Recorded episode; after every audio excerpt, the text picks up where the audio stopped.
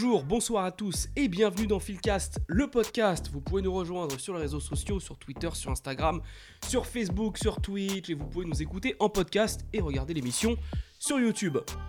Nous sommes avec Simon, Moon Music comme d'habitude. Salut. Q, Cool Boy Q. Nous sommes avec Ligno. Et qui est Borsalino, j'en place une euh, au Bougarnon, hein, il nous a tous contaminés avec les équilles. hein. Ah, attends, non, j'avais trouvé un AKA et je l'ai oublié juste avant l'émission. j'ai bugué. Enfin bref, aujourd'hui on va parler de Philadelphie, donc une ville un peu oubliée de la East Coast. Est-ce qu'on peut dire oubliée? Parce que quand on parle de East Coast, on pense à New York. Et Philadelphie, euh, quelque part. euh, Moi, je dirais pas oublié, mais je dirais plutôt sous-côté. Ouais. Oui, sous-côté de ouais, fou. ouais, sous-côté, très bien. Ouais, On ouais. va utiliser ce terme. Mais avant toute chose, nous allons passer au son de la semaine et nous allons commencer par le son qu'a proposé Ligno. Heard that. Heard that if you smoke this kush, that it don't make you chill. Heard that just because you famous, it don't make you real. I got one hand on. Alors, un choix en cohérence avec l'émission, puisque tu as choisi un son de Wiz Khalifa qui n'est certes pas de Philadelphie, mais de Pittsburgh, qui est en Pennsylvanie. Donc, Wiz Khalifa, Cardo et. Oula, il y a, il y a- il y a- il y a d'autres personnes. oh. Pour Dr. Drankenstein, parle-nous un petit peu de ce morceau. Bah, moi, déjà, euh, pourquoi j'ai choisi déjà, c'est par rapport au fait, comme tu l'as dit, tu vois, Pittsburgh, Philadelphie, on reste toujours dans la même zone, tu vois, la Pennsylvanie. Et par rapport au fait que je trouve que, oui, ces derniers temps, ces derniers projets, j'ai pas trop calculé parce que je trouve qu'il s'était un peu effacé. Et là, il est revenu avec un projet qui est très cohérent. D'accord? L'album s'écoute de, de bout en bout, en fait. hein. Moi, tout à l'heure, je l'écoutais pour étudier, pour te dire. Il est court. tu vois? Ouais. Il est court, mais il est bien produit. Et ce morceau, je trouve qu'il détonne dans, dans le côté. Je trouve qu'il est beaucoup plus sombre que certains titres. Certains titres. Et puis le concept, quoi. Tu vois, Dr. Frankenstein. Donc, euh, lui, le rebassiste à, sa- à sa sauce. Donc, euh, c'était ma petite d'aujourd'hui. Et il y a un autre rappeur, je vois euh, Sled, Sledgren. Je sais pas Ouais. si c'est un- rappeur le, qui C'est- est sur cet album. Alors, je, alors j'ai lu, j'ai vu euh, le tracklist, j'ai fait mes petites recherches. Il y a pas mal de poulains de, de, de Wiz Khalifa qui sont peut-être signés de- sur son label ou qui traînent souvent avec lui. Donc, euh, c'est un peu un album, un peu, euh, j'ai envie de dire, où il invite toute sa famille, en fait. Quoi, tu vois. Donc, Ok. Très je l'ai pas écouté encore cet album, je l'avais vu passer fin d'année dernière. j'ai Moi je l'ai écouté, j'ai trouvé ça sympa, j'ai écouté ça début Ouais. 2022, je trouvais ça sympa. Déjà, la cover elle est sympa, elle est Ouais. très Block Exploitation. Euh, je sais plus de quel film il s'inspire, mais je suis sûr qu'il y a un film. euh, Peut-être The Mac The Mac, ouais, Peut-être. mais en Ouais. tout cas, je trouve que la pochette, elle, elle me rappelle un peu celle de Rock Marciano. Rock Marciano a sorti un album il y a quelques années avec euh, une espèce de cover Ah aussi, oui, pareil. Tu le dis, ouais. D'accord. Ça me parle. Ouais. Exact. Bon, je pense qu'on reparlera de Wiz Khalifa de toute façon un peu plus tard. Ah oui, bien sûr. Et là, on va passer au son qu'a choisi Simon. Allez. Too much, I only say what I mean. I bring the whole city out every time that I'm home.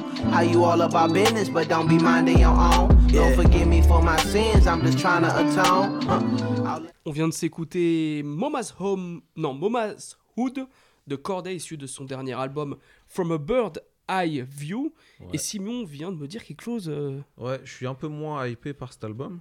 Euh, J'avais beaucoup aimé à la sortie, en fait. Et puis finalement, il y a. Ah, je sais pas, accordé, je le trouve. euh, tu sais, un peu. euh, il rappe avec le frein à main, tu vois. C'est. euh, J'aimerais bien qu'il se lâche. Le premier album, The Lost Boys, était bien. très faire, bien. on peut faire bien. une compilation de tes expressions, elles sont incroyables. Ah ouais. Il rappe avec le frein à main. Ouais, il est en mais- pilotage automatique. Il est mais- bah, voilà, c'est ouais, ça. c'est pareil. Lâche-toi, lâche-toi Ouais, ouais. Alors, Je veux dire, mais- Beyoncé qui sort les griffes, ouais, c'est ça. Ouais, c'est ouais, ça. voilà. Mais non, là, il est vraiment. Ouais, il rappe avec le frein à main. J'ai envie qu'il se lâche. Lost Boys, il y avait des belles promesses. Et là, on passe quand même un bon moment. Mais. Ah, j'attendais plus, tu Ouais, vois. Surtout que le premier single était sympa. euh, Comment ça s'appelle Super, je crois. Où il fait un shout-out à Dr. Dre, je crois, dans le, dans le refrain. Possible. Bref. Et euh, non, il y avait plein de belles promesses. Et là, ouais, vas-y. Puis tu me ramènes Gunna en plus sur l'album. Chier, quoi. Ouais, Donne-moi autre chose en vrai. bah écoute. Je sais pas. Non, bon, c'est bien, hein, mais. Ouais, mais ça, je vois ce que tu veux dire. Ce que tu dis, j'ai l'impression que ça rejoint un peu euh, ce que j'ai pensé de l'album d'Isaiah Racha de The House is Ouais, Burning. pareil. Mm, Ouais. Pareil. Voilà. Et mon son de la semaine, Allez. qui est sorti en fin d'année dernière, c'est celui-ci. I'm 21 years past the 27 club. It's like I went back into my past and then I sped it up. Robert Josh and Winehouse and Morrison found where heaven was. Heaven on earth, this shit is magic with no Une fois qu'il y a la Ah bah, c'est très intéressant ce que tu dis. Ah bah. ah bah, là, Speechless de Nas, issu de son dernier album surprise euh, Magic. Donc voilà, euh, très grosse surprise de fin d'année dernière, Nas qui nous sort un album. euh, je l'ai pas écouté tout de suite, j'ai attendu deux semaines avant de bien l'écouter. Et euh, j'ai passé un bon moment, donc euh, voilà, Nas qui... Pour moi, c'est toujours un rappeur d'actualité, hein, en vrai. hein. Il y a eu un petit ventre mou dans sa discographie, mais ça c'est très pardonnable par rapport à ce qu'il nous a sorti. Là, son run, King's Disease, King's Disease 2, Magic. Mm, Là, il prévoit un King's Disease 3 apparemment. Mm. Et c'est les couplets qu'il lâche sur d'autres euh, d'autres albums, c'est toujours très intéressant. Non, c'est bien. hein. Enfin, enfin de la régularité en fait. Chez On est- Nas. C'est ça, en fait de la ça. régularité, quoi, Ouais. tu vois. Parce que même moi, moi, je suis pas fan du King Disease 1, mais c'était qualitatif. J'ai juste- j'ai- moi personnellement, j'ai pas aimé, mais Mhm.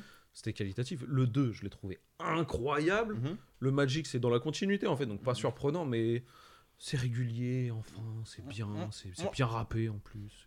Moi, comme je dis toujours, j'ai toujours une préférence pour les albums qui durent à peu près, allez, j'ai envie de dire en termes de morceaux, peut-être 13, 14, 15 morceaux. tu vois. Ouais. Moi, j'aime bien, tu vois. Pareil. Et je trouve que, je trouve que Magic, bon, il y en a moins, il y en a quoi Il y a 9 titres, quoi, Je crois qu'il vois. y a 9 titres. ouais. Mais je trouve que Magic, pour moi, est même meilleur que King Disease 2. Pour moi, Ah ouais personnellement. Personnellement. Il y en a plein qui pensent ça. Moi, je mets toujours King's Disease 2 devant. Parce que King's Disease 2, je le trouve plus long, mais euh, c'est le Nas que j'avais envie de retrouver euh, dans Ouais. King's, King's Disease 2. Ah ouais Magic, tu passes un bon moment, mais c'est assez court. Moi, je voulais un peu plus de Nas. Tu restes un peu sur Voilà. ta fin. On l'a peut-être pas encore assez pris aussi le Magic. Moi, Mm, je l'ai mm, mm. écouté Ouais, je pense euh, que quand il est sorti, les, 10 premiers jours où il est sorti, je l'ai écouté deux ou trois fois. Et puis, Mm, mm, mm. on consomme tellement vite la musique aussi maintenant. Ouais, c'est ouais, ça le problème plus maintenant. temps de bien apprécier un album. Mm, mm, mm, mm, mm, mm, mm. C'est pour ça que moi, en en général, j'attends toujours que la hype a pas peut-être une semaine ou 10 jours. Ouais, bien sûr. Tu vois. Et non, franchement, moi, Magic, euh, j'ai- Ouais. franchement, j'ai aimé. J'ai Par aimé. contre, oui, c'est très bien en plus. Mm, mm, mm, mm. Ok. Allez Alors, parlons de Philadelphie. Philadelphie est une ville située en Pennsylvanie, historiquement importante pour les États-Unis. La déclaration d'indépendance, suivant la Révolution américaine, y a même été signée là-bas.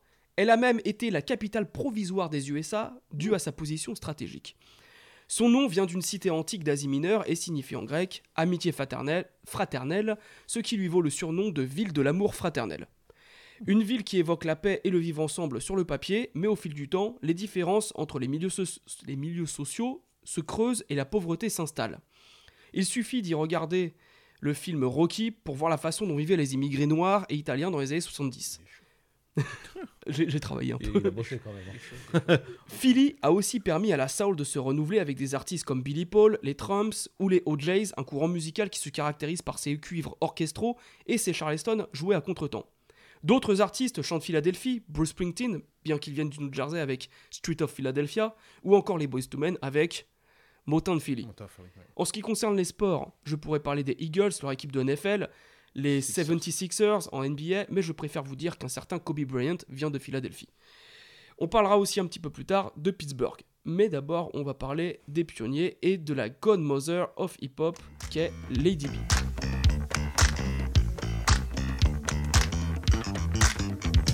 I say clap your hands, everybody, everybody clap your hands. I just clap your hands, everybody, everybody clap your hands. Allow me to introduce myself, they call me Mrs. DJ. I got my name in the Hall of Fame about the DJ rhymes I say now. Parental discretion is advised, we're gonna take this trip aloud. Say the words I speak are very true, they're recommended by a triple crowd. You see, if you wanna know what moves my soul or shakes inside my brain, I got this beat I can't control and it's driving me insane. I got 18 years experience, I'm the master of karate. Said I don't nobody mess with me and I don't mess with nobody. At the age of one, I was having fun, I was listening to the disco beat. At the age of two, I was doing to you on certain turntables one and two. I've been number one all my life and I've always played the dozens. Said I got more rhymes in the back of my mind than Alex said he's got cousins. Uh, to the max, to the max, uh, to the front, to the back. Put your foot on the rock and back your foot. Don't stop, put your foot on the rock. I've got to stop, there's all Et on vient de s'écouter Lady B, qui est considérée comme la godmother of hip-hop. Et c'est très intéressant ce que disait Ligno, c'est dans ses placements, quand vous, euh, vous venez d'écouter ce, ce morceau, qui est euh, To the Beat Y'all. Il y a un côté Rapper's Delight qui est sorti la même année, parce que c'est sorti en 1979. Euh, bah effectivement, euh, ouais, c'était il y a très très longtemps. Et donc c'était une animatrice radio, de la radio Watt, qui était une radio de Philadelphie, euh, spécialisée je crois dans la funk, la soul et tout. Et pendant des, des mois, elle va tanner ses boss en disant faut passer du rap, euh, parce que le rap c'est la musique du futur, il faut y aller, on est en fin 70. Et du coup, elle va enregistrer le To The Beat Yol, qui est en fait euh, une blague. En fait, elle fait ça vraiment pour le fun, pour le kiff. Et ce morceau, il va cartonner à Philadelphie, Mm. euh, dans les clubs où on commençait à passer les premiers sons de rap. Mm.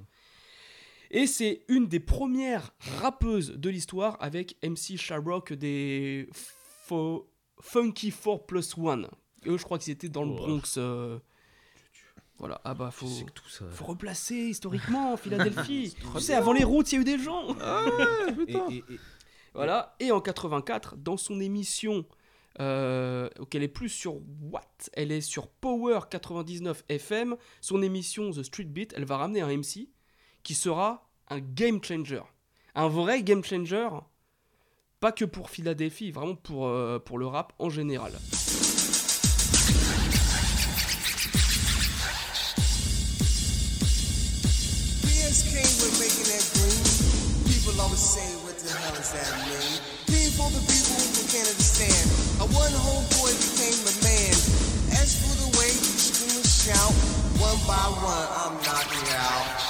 For the way my DJ cutting. Other MCs when you ain't saying nothing. Rocking on to the brink of dawn. I cold money, your time is on. Et on vient d'écouter Schooly D, PSK, What Does It Mean? Et Ligno est en train de lire un bouquin très intéressant qui justement parle de ce rappeur qui est Schooly D au début du bouquin. Euh, Qu'est-ce que tu es en train de lire? Schooly D, hein Non mais regarde le titre Native Son. Donc, bon, ça c'est le chapitre sur Schooly D et le titre c'est The History of Gangster Rap. Et c'est par quel auteur? Alors, l'auteur c'est. hum, euh, alors, Alors attends, attends. by Soren Baker. Sarah Baker, voilà, c'est ça exactement qui a écrit Et l'avant-propos c'est Exhibit. Voilà. Où ça Exhibit? Ah oui, oui, oui, oui, Exhibit. écrit par Exhibit, exactement. Ah ouais. Donc euh, autant vous dire que c'est un morceau qui vient de Philadelphie et qui, a, on- qui est considéré comme le premier morceau de gangsta rap. Ouais. PSK étant le nom de son, de son gang. Et eux, tout comme les Bloods et les Crips, ils avaient aussi une couleur euh, à eux, ils s'habillaient en vert. Ah, ouais. Voilà. Donc euh, euh, devient... Alors, quand on parle aussi de hustle dans le milieu, où les mecs qui pressent leurs disques tout seuls et tout, c'est le tout premier à le faire officiellement. C'est-à-dire que euh, il enregistre ce morceau et l'ADB lui dit ouais mais ça va jamais marcher, ça sortira jamais de Philadelphie. Il va voir les boutiques de CD, vinyles et ils disent ouais euh, si je fais un album, euh, vous le vendez? Ah ouais, suffit juste de nous ramener des vinyles. Du coup lui il va presser ses vinyles lui-même, il crée sa société, Schooly D Records, et c'est le premier rappeur à faire ça dans l'histoire du rap. Donc le seul. Et euh, du coup les vinyles ils vont s'exporter à gauche et à droite et un jour il y a un vinyle qui va atterrir à Santa Monica, à Los Angeles, et il y a un certain Ice-T qui est dans ce club et qui écoute ça et qui fait putain, c'est dingue. Et ça va inspirer Six in, the Morning. Pour te dire, Ice-T, il a appelé Schooly D, qui était à Miami en train de tourner avec les Two Live Crew. Il a dit Ouais, euh, euh, je viens de faire un morceau, ça s'appelle Six in the Morning. Ça s'inspire beaucoup de PSK euh, What Does That Mean? Et euh, je voulais te dire euh, que c'est un, un peu copié sur toi parce que tu, tu, tu, euh, tu m'inspires, tu es une figure pour moi. Et, et voilà, la belle histoire continue avec Ice-T. Et le gangsta rap a continué pendant des années avec NWA, Ice Cube et Mais- encore aujourd'hui. hein. Mais moi, j'ai même en rajouté une, à moins que je me trompe. Six in the Morning, ça pas inspiré aussi Easy, NWA pour Boys in the Hood Tout à fait. Et qui ensuite, Boys in the Hood va, va influencer pas mal de morceaux parce que au niveau de la rythmique, je, le morceau de, de, de T.I. avec euh, Ujiki, Front, Front Back, Back. Back, ouais. Sad to Sad, Mhm. la rythmique c'est calqué sur euh, Boys in the Hood. Boys in the Hood, un peu, Donc ouais. en gros, il y a, il y a eu des filiations qui ont été créées grâce à ce morceau. Quoi. Bien sûr. Pas seulement dans le sample, mais également dans la manière de poser, et même en France, comme je disais tout à l'heure, Kerry James, je, je ne crois plus en l'illicite. Le, le sample, c'est c'est c'est Schooly D, et euh, l'interlude de l'intro- Life After Death. Life After Death de, de Biggie où il rappe sur ça. Quoi, tu vois. Ah, ça a été samplé, sursamplé. euh, Mhm. toi, c'est un, c'est un des sons les plus samplés dans, dans l'hip-hop. Tu rajoutais aussi que. Bah, euh, que le mec jusqu'à présent il touche ses royalties puisque il y a des placements même dans les films quoi parce que par la suite Schooly D euh, euh, sa musique va être reprise dans pas mal de films notamment Mm. euh, Bad Lieutenant de Abel Ferrara et Ouais. notamment un célèbre film King of New York de, de... de toujours Abel Ferrara Oui, avec Christopher. Walken et Laurence Fishburne Mhm. qui Tout à va avec le fameux Frank White Ouais. Mm. qui va influencer un grand rappeur de Brooklyn, quoi. Exactement. et euh, du coup, euh, Schooly D, il a eu cette idée de faire ce gangsta rap parce qu'il a écouté The Message de Grandmaster Millimel, comme tous les rappeurs en fait à cette époque. Et il s'est dit ce que décrit Grandmaster Millimel, c'est ce que moi je fais dans la rue. C'est moi qui, qui, qui dépouille les gens, c'est moi qui fais des, des trucs de gangster et tout. Donc moi je vais raconter. euh, en gros, il va se placer en tant que le côté sombre Mm, de la rue. En gros, c'est moi le gangster et euh, je m'affirme. C'est comme ça que le premier son de gangsta rap est né en fait. Et- et- Et ça a enfanté euh, plusieurs euh, rappeurs, dont Steady B, Cool C. Cool Ouais. a- Après, ce qui est intéressant de la démarche de Scully D, c'est qu'il le fait à la première personne, quoi. C'est ça. C'est- Et je pense qu'à cette époque, il y avait personne qui le faisait. C'est clair. Tu Non. vois, dans, dans un message, euh, grand, grand Master Flash, il parle de d'exemples de manière générale, tu vois. Tu vois, il dit les gens pissent dehors, il, il dit bien les gens. Sauf que là, de ce qu'il dit, c'est lui qui raconte ses histoires, c'est son ça. histoire, Ouais, oui. quoi, tu vois. Donc, je trouve que c'est déjà, rien que par rapport à ça, c'est un game changer qui, qui, a, qui a son importance, quoi. Donc, euh, Exactement. Et même musicalement, c'est Questlove qui dit dans ce livre. Questlove. Oui, c'est Questlove, euh, le, Le batteur des le Roots. batteur des Roots, qui dit que musicalement, ça a été une claque. Pa- Par rapport au mix, avec euh, toute cette réverb, t'as l'impression que c'est enregistré dans une église. de ouf. Et ça, ça a été repris dans les années 80, euh, dans le rap des années 80. De... De ouf. Moi, j'ai l'impression que c'est même, j'ai l'impression, limite, c'est même une fanfare, un peu comme tu es dans le sud. tu Ah ouais, bien les, ah bah oui. les fanfares, de, tu vois. Mais c'est ça aussi, c'est c'est que ça rejoint aussi le délire de la Philly Soul, qui est très orchestral avec Mm. des, des, des trompettes, des cuivres, etc. Mm, et, mm, et voilà. Et après, ah oui, et puis, petite anecdote sur Coolsey, euh, il est toujours dans le couloir de la mort depuis. euh, parce qu'en fait, il a tué un policier, et il devait être condamné à mort, et euh, depuis, euh, sa condamnation à mort euh, a été repoussée, repoussée, il est toujours dans le couloir de la mort. C'est vrai. Et- Ouais. et- et et- mais après, il y a une anecdote qui est quand même Comme le mec dans Oz avec son poster de Master P. euh, de- de ouf. Super ane- anecdote. Et ce qui est marrant en plus, c'est que Cool C et, euh, et Steady B, d'accord? Pareil, c'est en gros à cette époque à Philadelphie, t'as Schooly G, qui est vraiment, lui, son type de rap, c'est très gangster rap, tout ça. T'as, euh, et t'as Cool C et Steady B, alors eux, c'est beaucoup plus de ce qu'ils appellent du braggadocio, tu vois. Mm. C'est on frime, on se la raconte et tout. Mais les mecs, c'est pas des gangsters, quoi, tu vois. Donc, ils sortent leur album, mais il, il- euh, il y a un peu un passage à vide, fin des années 80, début des années 90. Donc, les mecs, ils, ils sortent, ils décident de former un groupe qui s'appelle euh, Countless Endless Bank. D'accord? Mhm. Et ce qui se passe, c'est qu'ils sortent leur premier album en 93. Bon, l'album fait un bide chez House. Et ce qui est marrant, c'est que quelques années plus tard, en fait, ils décident de braquer une banque. très bonne idée. Donc, autant joindre euh, les- l'action, tu vois. Ah. Tu vois, autant, autant passer carrément à l'action, quoi. Tu Ah vois, c'est Countless Endless Bank. Et donc, ils décident de braquer une banque. Et en gros, ça se termine mal. Il y a une policière qui finit par être tuée. D'accord? Et en gros, quelques années plus, quelques jours plus tard, ben, la police les recherche et finissent par, par, par les trouver. Donc, en gros, Cool C, bah, prison à vie, parce que là, c'est lui qui a abattu la police, Mm. la policière. Condamné à mort de base. Condamné à mort, Voilà, oui, oui, c'est oui, ça. oui. Et Chez euh. D-Flow, comme on dit. Ouais, Row. C'est que quoi qu'il arrive, il, il va, il va passer sur la chaise, quoi, tu vois, sur la chaise. Et, euh, et ben, comme il a organisé le truc, ben, lui aussi pareil, quoi, prison à vie, quoi, tu vois. Mais, pas Ça la mort, mais prison à vie, quoi, tu vois. Ça me rappelle un peu l'histoire du vieux dans Oz euh, qui a été euh, sur la chaise électrique et une panne de courant à ce moment-là. euh. Que du Sûr coup, que c'est euh, la même Non, histoire. mais c'est- mais en fait, leur vie, carrément, très bon exemple, c'est du ose. le C'est clairement ça, bah c'est. Les mecs, le. Quand tu vois l'état des prisons, l'état de la prison dans Oz, par exemple, là, tu vois, étonnant, tu vois, que les mecs, ils ont dû euh, le passer fi- finalement à perpétuité. Et encore, t'es dans le- l'endroit carcéral de prisonniers euh, de. Ouais, en plus, ouais, c'est le, ça, ouais. c'est le luxe, là, Emerald Ouais. City. euh, Emerald dans- City, dans- ouais. C'est le luxe, entre guillemets, tu vois. euh, D'ailleurs, petite anecdote, c'est pourquoi ça s'appelle Emerald City? Euh, je l'ai su, là, je vais pas m'en rappeler. La cité d'émeraude dans le magicien d'Oz. Voilà, Ah, c'est ça. exactement. ah, bah oui, bah oui, bah Oui. oui, oui, bah oui. Évidemment. Voilà. Très bonne série, regardez, c'est très. très Ah oui, oui, Ah oui. regardez Oz, c'est une des meilleures séries que j'ai vues de ma vie. Top c'est- 5 pour moi, top Voilà, 5 facile. C'est ma série préférée, moi. je Top 5, Je top pense, 5. je pense aussi. Alors, ensuite, on va passer à. Oh On va passer à une rencontre entre un DJ et un MC.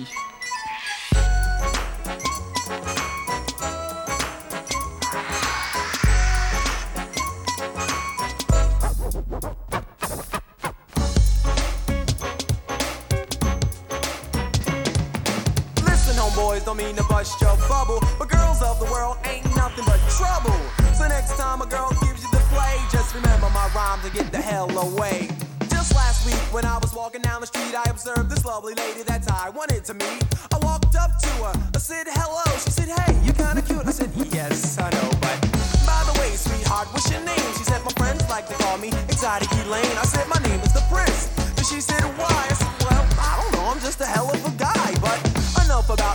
Talk about you and all the wonderful things that you and I can do. I popped some cash in a little bit of time. I showed some cash, then the girl was mine. I took her over town, I wined her and dined her. She asked me, did I like her? I said, well, kinda. All of a sudden, she jumped out of seat, snatched me up by my wrist and took me out in the street. She started grabbing all over me, kissing and hugging, so I shoved her away. I said, you better stop bugging. She got mad, looked me dead in my face, threw her hands in the air and yelled out, hey! I got so I handed her my wallet and ran like hell. I was ducking through alleys, right and left, but when the cops caught up, they almost beat me to death. I was arrested, charged with aggravated assault. Yo, Clancy, we got him. But it wasn't my fault. Well, nevertheless, don't mean to bust your bubble. But girls of the world ain't nothing but Girls trouble. Ain't Nothing But Trouble de Jazzy Jeff et Will. euh, pardon. The French Prince. The Fresh Prince, pas le prince français. Eh oui. Donc, pour ceux qui ne, pour les plus jeunes qui nous regardent et qui ne savent pas, Will Smith, avant d'être un acteur, c'était un rappeur qui performait aux côtés d'un DJ Jazzy Jeff. Euh, il se faisait appeler The Fresh Prince, qui a Ouais. après donné la série The Fresh Prince of Bel Air, produit par Quincy Jones, entre autres. Euh, donc la rencontre, euh, c'était une block party à Philadelphie. Jazzy Jeff, il performait. Il faut savoir que dans le milieu, Jazzy Jeff, c'était une pointure. Lui et DJ euh, Cash Money, c'est des mecs qui ont créé des techniques de DJing. Euh, je les ai notés parce que... Alors, attends. Transformer. Le Transformer, exactement, qui fait une espèce de bruit de robot. Et, euh, et alors, il y en a une autre, le, le Shrip. Voilà, c'est des techniques de DJ. Technique. Bon, en gros, il a créé des techniques de DJ. C'était à l'époque où les DJ étaient hyper importants, euh, dans les années 87, 88, etc. DJ Cash Money, il, a- il était champion d'IMC en 88. Et, euh, et un jour, à une block party, il voit un, mec qui prend le micro et qui commence à faire des blagues, à ambiancer. Il fait Mais c'est qui ce mec-là? Et ça l'agaçait un petit peu. Et en fait, c'était euh, Will Smith euh, qui était venu et il s'est dit En fait, ouais, il y a peut-être un truc à faire avec lui. Et du coup, il l'embarque avec lui. Il décide de- d'enregistrer notamment en 88. Non, attends. C'est en 85 qu'ils se compte. Et en 87, ils enregistrent leur premier album, Rock the House. Donc avec euh, Girls and, Not- and Nothing But Problem qu'on vient de s'écouter. Et ils feront disque d'or. Mais après, Rock, après, euh, par contre, il y a un truc que je trouve, c'est que juste après euh, Rock the House, il y a également le- l'album d'après, Is the DJ I'm the Rapper. Exactement. Et, euh, On va y arriver. Et, et moi, la question que moi, je me suis toujours dit, c'est que c'est qu'au-delà de ça, bon, il y a, y a un storytelling et tout ça, mais j'essaie de me dire, en fait, comment, dans, dans une époque, en tout cas, tu vois, où tu as le gangster rap, tu vois, qui est là, où euh. T'as, t'as, t'as BDP qui arrive, t'as Public Enemy arrive, tu vois. Donc là, on rentre vraiment dans quelque chose de beaucoup plus dur. Comment, en fait, ce type arrive à shiner et à avoir un Grammy, en fait? Eh ben. Moi, je pense que c'était pour plaire à la... Un public euh, à féminin. ouais, pas forcément à un public féminin, mais à un autre public, en fait. On a eu ça, on a eu un peu quelques, ça, quelques fois des mecs comme ça en France. De ce que j'ai lu, euh, c'est que lui, il se distinguait par rapport à son côté un peu euh, joyeux et euh, festif. Mm. Là où les gens, ils parlaient de la rue, tu vois, il y avait les EPMD, Rakim, qui étaient dans un, dans un truc très technique. Will Smith, il se prenait pas au sérieux, il faisait des blagues, et en plus, comme il est beau gosse, bah, tu vois, ça passe. Mm. Euh, c'est peut-être l'ancêtre des rappeurs corny. Bah ouais, mais en vrai, Mais- tu, euh, on oui. rigole, mais sûrement. hein. Ouais. C'est ça. Moi, pour moi, je pense que c'était euh, pour euh, vraiment viser un autre public. Ça a marché, Mm. d'ailleurs. Euh, et ça a découlé, euh, on a découlé après la, la série, hein, The Fresh, Prin- Fresh Prince of Bel Air, tout Ouais. ça, etc. qui a hurlé de rire. hein. Cette série, elle est super drôle. ouais. Voilà. C'est la série des années 90. Mm. Ouais, C'est clair. par excellence, quoi. Tu ouais, vois. c'est Mm. clair. Euh, Après, bon, Will Smith, euh, bon. bon, je le préfère comme acteur. Voilà. Mais bon, acteur, il a quand même. bien, ouais. euh, Il y a quand même quelques bons titres, que ce soit. euh, bah, moi, j'ai jamais écouté les albums avec euh, Jazzy Fresh, mais certains albums Jazzy solo. Jeff. Tu Jazzy- confonds avec D- DJ Fresh. Ah oui, merde. Et- et Jazzy Fa. Voilà. C'est dire à quel point. Non, mais je me souviendrai surtout, je me souviens surtout de son dernier album solo sorti en 2006, je crois. C'est pas and Switch Found.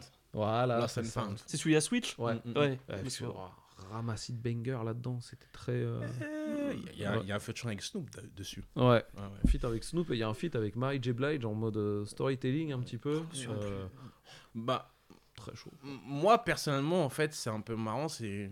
Tu sais, t'as- en fait, t'as as des rappeurs, tu vois, qui deviennent acteurs.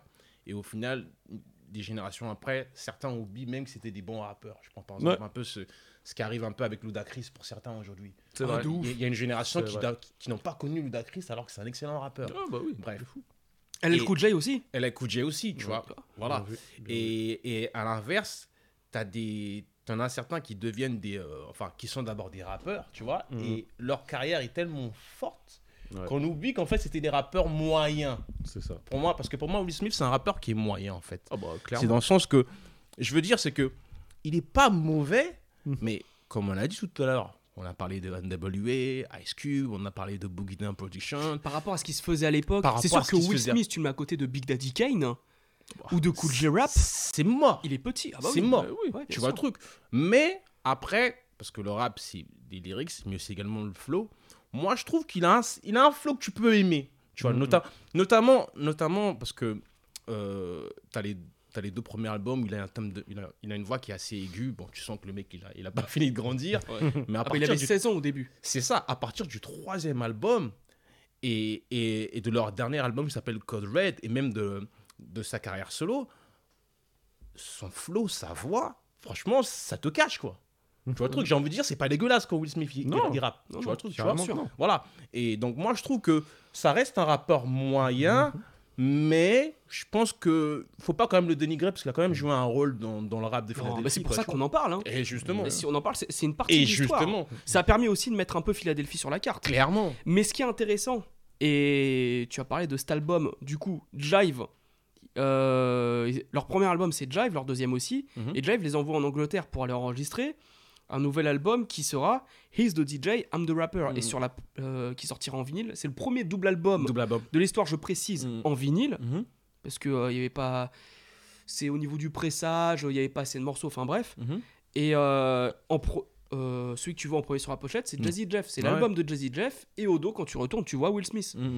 Et euh, c'est vraiment ce rappeur qui a été introduit par un DJ. Mhm. Et euh, il racontait qu'en gros, en Angleterre, Will Smith sortait tout le temps, il allait en boîte et tout. Mhm. Le seul qui restait en studio qui bossait, c'était Jazzy Jeff. Quoi, Bah, clairement. clairement, bah, moi je trouve que même sur euh, le, le- le premier album, pour moi je le dis, je trouve que Jazzy Jeff il vole la vedette. On, la- Mm. on, on est à la, en fait, on est à l'époque dans les années 80 où c'est soit tu as des collectifs ou des groupes, ou, ou souvent c'est des duos, tu as un rappeur et un DJ. Mhm, que Il y a des gens qui exactement oublient. Cool J Rap, c'était Cool J Rap et DJ Polo. Oui, tu vois le truc. Bah, tu prends Gangstar, euh, Tu vois, premier Eric groupe. Berakim, Pareil. Eric aussi, B. voilà, Rakim, tu vois, et tu as toujours en fait Slick Rick et Doogie Fresh. euh, ouais, sûr. euh, Dougie Fresh. Dougie Fresh, il était DJ Euh, non, il était beat- beatboxer, mais en Ouais, il faisait, il faisait ok, le beatbox. d'accord, ouais.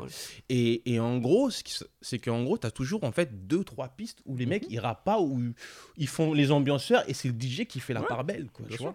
Et il y a un morceau qui s'appelle The Magnificent, The Magnificent où le mec il est chaud comme jamais, DJ Jazzy Jeff. quoi. Ouais. C'est Will Smith, il le dit euh, Make it sound like birds. Et t'entends les bruits de- d'oiseaux. Make it sound like a bird. Now make it chirp.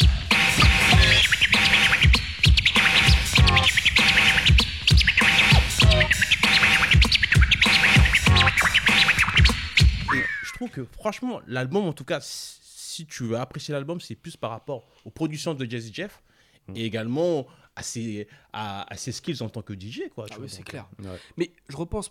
Bon, cet album-là, je t'avoue que j'ai un petit peu du mal à écouter personnellement, mais ça reste quand même un classique, on n'y touche pas.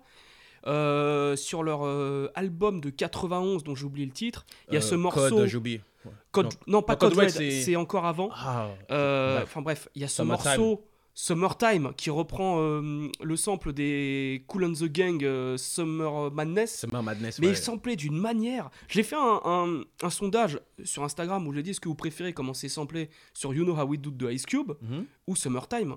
Les gens, ils ont tous répondu Ice Cube parce qu'ils connaissent peut-être mieux. Mais pour moi, la façon dont c'est samplé sur euh, Summertime, les tout, tout, tout, tout, tout, tout, tout, quand ça part dans les aigus, mm, mm, mm, je trouve que c'est incroyable. On est en 91. Mais si je crois je crois que c'est leur plus gros hit hein, jusqu'à présent. Je crois que c'est leur plus gros hit. Ouais. Alors peut-être que Parents Just Don't Understand, euh, c'est le premier, c'est la première chanson de rap de l'histoire à avoir un Grammy Award. Ouais. Mais euh, je crois que pas loin derrière, tu dois avoir Et- Summertime, et- euh, et- justement. Et, et franchement, moi, quand je regarde en fait à cette époque, je lisais un peu les deux. euh, bon. Mais non, excuse-moi de te couper, leur plus gros hit, c'est le générique du Prince de Bel Air. Ah, peut-être, peut-être, enfin peut-être. Mais euh, moi, en tout cas, je pense que c'est à l'époque, en tout cas, quand tu lis les interviews, Will Smith, c'est un peu, il est vu un peu comme un rappeur euh, pop. Mais par contre, même les plus gros durs, lorsqu'on leur parle Mm. de Summertime, ils sont, ils sont, ils disent, ah non, là, on est obligé d'être d'accord. Dès le vois. début, drums please la, la prod et puis le clip quoi j'ai envie de te dire c'est Le clip, en ah oui, mode collé sur, euh, barbecue soul, ouais. soulful tu vois Ils sont un Et- espèce de camion et, et, et- et tu, sais, tu, tu retrouves un peu l'ambiance que tu vois un peu dans les films comme euh, euh, Boys in the Hood Boys in the Hood, ou, ouais. ou même dans les clips de Dre les premiers Euh, clips de Dre et Snoop Poetic Justice aussi, euh, ouais. Ouais, ou même les clips de Dre et Snoop Let Me Mm. Ride c'est ambiance festive voilà G-Funk c'est ça hein, on Ouais, fait plutôt, des barbecues ouais, euh, euh, no- Nothing but a G-Tank, tu Mec, il ouvre le frigo, il y a plein de tu- bières. Tu, tu vois le truc. Donc, je, je pense que tu vois, même les puristes de cette époque, en tout cas les soi-disant puristes de cette époque, là, ils étaient obligés de le valider parce que je trouve Mmh, que là, ça y est, ils avaient, il avait marqué un point. Quoi. Mais tu sais que euh, c'était euh, sur le podcast de Crocodile, ouais. euh, c'est Black Thought qui dit que Will Smith, c'est un des rappeurs qui l'a inspiré. Ah oui, mais. Quand on voit un lyriciste comme, euh, comme bon, évidemment, il était très inspiré de Cool J Rap, Rakim, etc. Mhm. Mais il dit, euh, Will Smith à l'époque, il a mis Philly, c'est un mec de chez moi, il a mis Philly sur la carte. On kiffait son flow, on kiffait son style. c'est un mec qui m'a fait kiffer le rap aussi. On parle d'un lyriciste comme Black Il y a ce vois. truc aussi aux États-Unis, je crois, où, contrairement en France, ils acceptent un peu les rappeurs euh, moins gangsta, Mhm. moins truc, tu vois. Et c'est du rap fun, tu vois. Il y a aussi le fait que- Il y a ce truc où, vas-y, bah, c'est du fun, tenez, prenez, tu vois. Et eux, ils acceptent vraiment bien ça, ils ont aucun problème avec ça, j'ai l'impression. C'est vrai. Puis Et- le, mec, le mec, il a fait un hymne. Bah, non, mais les gars, c'est le son, ça, c'est, ce, ce Ouais. time, c'est le son de l'été, Ouais, comme je dis. Mettez-vous dans le contexte, il fait chaud, Ouais. barbecue. Ma mère Euh, était enceinte de moi. mais, mais c'est ça, quoi. C'est, allez, on ramène du poulet, on Ouais, ramène ouais, de quoi manger, on Ouais. met Summertime. C'est Le mec, il a réussi à faire un, un, classique, quoi. Un classique, disons-le clairement. C'est un classique. Ouais. Je le classe dans la catégorie classique. Et après, bon, bah, Will Smith a une carrière en solo. Euh, bon, l'album qui m'a le plus marqué, qui est vraiment un souvenir d'enfance, c'est euh, Big Willie Style. Il y a la musique de Benny Black. Mhm. Il a aussi fait. Alors, les musiques de films qu'il a fait, c'est vraiment un gros guilty pleasure chez moi. Que ça soit Wild Wild West, le film il pue la merde. Mais qu'est-ce que le son il est mortel? Ça reprend euh, Stevie Wonder. Ouais, ouais. Euh, la musique de, de Men in Black, le 1, le 2 que je kiffe un peu rock, j'aimais bien, mais je crois qu'il il est un peu. Bon, bref. C'est son album le plus, enfin, le plus iconique, entre guillemets, si je peux C'est dire ça, celui-là. C'est quand même. Ah ouais, je peux pas dire son classique, c'est son album le plus important. Ouais. Il y a Miami. Ah, euh, Ouais, Get, Get With It. Je crois Ah que bah, c'est. Je crois que c'est un morceau Ouais, qui, qui la marque. chorégraphie. Non, on a tous dansé sur ça, Ouais, tu vois. oui. Et, C'est un des morceaux les plus emblématiques des années 90. franchement, bon. franchement, et à, à cette époque, franchement, je me rappelle, moi, j'avais, j'avais 12, 11, 12 ans, quoi, tu vois. Ouais. Je regarde ça, je me dis, waouh, c'est trop. Et puis, on- c'était, c'était une époque où le, le mec, il arrivait, en fait, il arrivait à un point où, en fait, il était partout, que ce soit dans, dans Ouais. les blockbusters au cinéma, Independence Day, Men in Black, tu vois, et dans la musique. Mm. Tu vois le truc Donc, on le voyait partout. C'est fou, hein. C'est clair. C'est fou. Tu vois le truc. Et, Mais je pense que dans le cinéma, il y a une époque avant Will Smith et après Will Smith. Mm, mm, Euh, chez les, surtout chez les acteurs afro-américains, tu vois. mm. Il y a eu un avant et un après Will Smith, et euh, c'est clair que Je pense pour moi, il a ouvert été. quand même euh, pas mal de portes. Ah, mais clairement. Euh, Mais clairement, pour clairement, monde, tu hein. vois. Clairement, tu vois. Après, moi, je trouve que, comme je disais toujours, je dis, cet album, il s'écoute plus facilement que si tu écoutais le premier euh, Jazzy Jeff euh, et. Fresh Prince. Oui, Rien qu'au niveau de la voix, tu vois. Non, mais après, il y a même des, des, des samples qui sont ultra grillés. euh, qui- voilà, sur- c'est sur. Just the Two of Us, là, je me souviens plus qui, qui sample, mais c'est. C'est ici, il semble Bill Withers. Mais il y a Ouais, voilà, y peut-être moins de recherche, Mm. tu vois, en tout cas par rapport à la production. Tu vois le truc Oui, bah, c'est clair. Comment le sample est découpé, je trouve. Ah bah, c'est les, tra- les track- je suis en train de regarder, c'est les Trackmasters. Et les Trackmasters, oui. euh, Oui, oui, moi j'ai toujours eu un peu euh, de mal avec eux. hein. Ça a toujours Oui, été oui, très, c'est euh, très grossier dans, le, dans les instrus, dans les. euh, Bah, on est, on est dans du Big Willie style. hein. Oui, non, mais aussi, bien sûr, oui. Ça, euh, Bah après, c'est- Trackmaster, c'est c'est c'est eux qui ont fait aussi le taf sur euh, Ilmatic aussi. Comme, mais... Non. Non, non, non, non. C'est sur It Was Written. It Was Written, pardon. Et euh, c'est plutôt euh, c'est eux qui sont responsables du I Am et Nostradamus. Mm. Ah. de Nas. Ouais, ok. Non, après, ça reste quand même des. C'est des- vous les responsables. mais, mais d'ailleurs, Trackmasters, et, euh, il semblerait, même si ça a jamais été confirmé, mais ça a toujours été des bruits de couloir que Nas a ghostwrité pas mal de, de, de morceaux de l'album. De quoi Sur Ça m'étonnerait pas. Ah, bah, ça m'étonnerait pas, oui, hein, bien sûr. Mais il était signé chez Sony, donc Bah euh, oui, ouais. comme Nas. C'est sorti quand ça 97 97. Bah oui, bah, c'est Voilà. carrément pas étonnant. Et c'est un des. Et pour euh, te dire comme quoi ça a cartonné, quand tu regardes les albums qui sont le plus vendus en 98, il y a celui-là qui est Bah sorti l'année passée, tu vois. Bah, en fait, voilà, c'est. En fait, j'ai- juste pour faire un peu une transition. Bon, après, je crois que c'est un sorti en lien, novembre. Bref. C'est que les- l'année où il gagne le, Gra- le Grammy Awards avec euh, Jazzy Jeff et Fresh Prince, et juste l'année d'après, je pense qu'il gagne un Grammy aussi par rapport à cet album-là, Mhm, tu mhm. vois. Bon, en fait, c'est souvent en fait là où les gens se disent bon, ça reste un bon rappeur, mais à chaque fois, il nous vole la vedette. Alors que nous, on, on ouais. taffe, quoi, tu vois. Ah ouais. 88, t'as Big Daddy Kane, tu vois, t'as les Rakim, t'as les Public Enemy, et C'est lui qui gagne, tu vois. Ouais, oui. 98, on a quoi en 98 Qu'est-ce qui sort? Oh, pff, beaucoup trop de choses. T'as du Jay-Z, t'as du. euh, Master P. de- Ouais, pour toi, tu vois, Master P pour toi, tu vois. moi, Comment dire- ça pour moi Tu vois, Aux États-Unis, ils étaient fous. Non, Master P, attention, hein, attention. Mais j'ai envie de te dire, t'as On aime bien t'as- chanter. t'as- t'as Non, mais t'as Big Pun, t'as tu t'as DMX, t'as Gangstar, T'as. Gangstar. t'as Outcast. vois, euh, Et c'est lui qui gagne. Donc Ouais. à chaque Ouais. fois, le gars, c'est il coiffe toujours Tu tout sais, il me fait quoi, penser à euh, Macklemore qui a gagné un, un Grammy. À la place. à, la place Kendrick. de Kendrick, par ouais, exemple, ouais. tu vois. Ou Oui, Cardi B, mais il il a été longtemps, qui a humble. gagné l'album Ouais, de l'année. ouais, Ouais, mais il a été humble, il s'est excusé, il s'est dit Ouais, même c'est moi je comprends pas pourquoi mon c'est album. sa faute, mais pareil, lui, il a pas demandé à gagner le Grammy C'est non plus. vrai, C'est pas vrai, lui qui décide. C'est vrai, c'est vrai. Ouais, euh, mais du coup, directement, t'as ton catalogue en fait. Tu te dis, oh putain, Will Smith, tu vois. Et, ouais, et ouais, je pense qu'il a, il a, il a dû souffrir de ça en fait à un moment, tu vois. c'est sûr. Mais c'est peut-être pour ça aussi qu'il a plus trop rappé après, parce qu'il sort euh, Willenium. C'est quand deux ans après ça, je crois. Ah oui, je vois lequel. 99. Ouais, il marche ouais. bien celui-là encore, il marche bien. Ouais. Ouais, et après, euh, bon, après il s'est dit, vas-y, c'est bon, vos histoires. euh, Je crois que c'est celui-là où il y a Wild Wild West, justement, Ouais, c'est sur Millennium. ouais, ouais. Et on entend euh, Jadon Smith quand il est, il est très jeune, euh, Ah ouais qui dit Ouais, ouais, West au début de la chanson. Bref. Ah, c'est lui ouais, voilà. Il dit Ah, Jadon. Bref. Alors, euh, également à Philadelphie, il y a un autre duo de, de jeunes enfants qui sont là pour concurrencer Chris Cross qui s'appelle The Youngsters. Euh, et à la différence de Chris Cross, eux, ils écrivent leurs textes. Et je vous propose qu'on s'écoute Hip Hop Pride.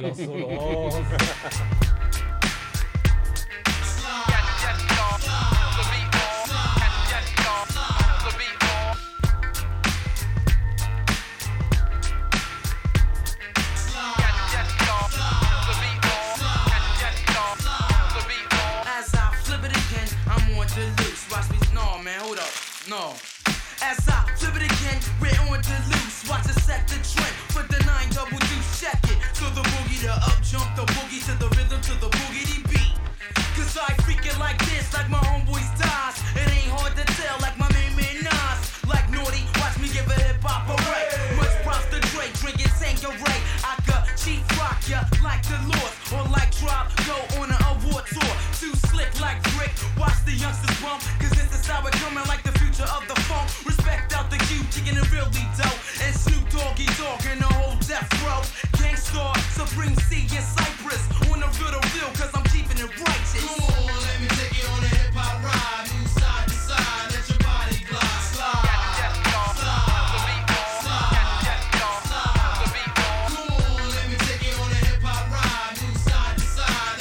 On vient de s'écouter Hip Hop Ride de, de Youngstars et Ligno a une anecdote assez intéressante pour faire un lien un peu avec tout ça. En gros, c'est deux frères, c'est un trio, deux frères et un cousin. Et euh, alors, ils sont les cousins de, de Cool C, le fameux Cool C dont on a parlé auparavant. Et, euh, et leur père, c'est Lawrence Goodman, qui était le, le manager et également le patron de label de Pop Arts Records, qui était le premier label de Philadelphie, dans lequel il y avait Will Smith et Jazzy Jeff, il y avait Steady B, il y avait Cool C, il y avait également Roxanne Chanté, il y avait également Marley Mole. Et euh, son frère, donc Lawrence Goodman, son frère, c'était Dana Goodman. Et en fait, Lawrence euh, manageait Cool C et CDB. Et Dana manageait Will Smith et Jazzy Jeff. D'accord, Ah c'est tout un, petit microscope, tout un petit microcosme, tout le monde se ça. connaît, etc. Voilà. C'est ça, c'est ça. Et là, on va attaquer un groupe iconique du hip-hop. Bust it, lottie dottie. Who likes to party like slick Rick the ruler? I'm cooler than the ice brick. Got soul like those Afro pics with the black fist and leave a crowd tripping like John the Baptist. It's the cause of that. Oh shit, the skits I kick flows like catfish. And got many MCs on the blacklist. I'm sharp as a cactus, plus quick to bust gymnastic tactics.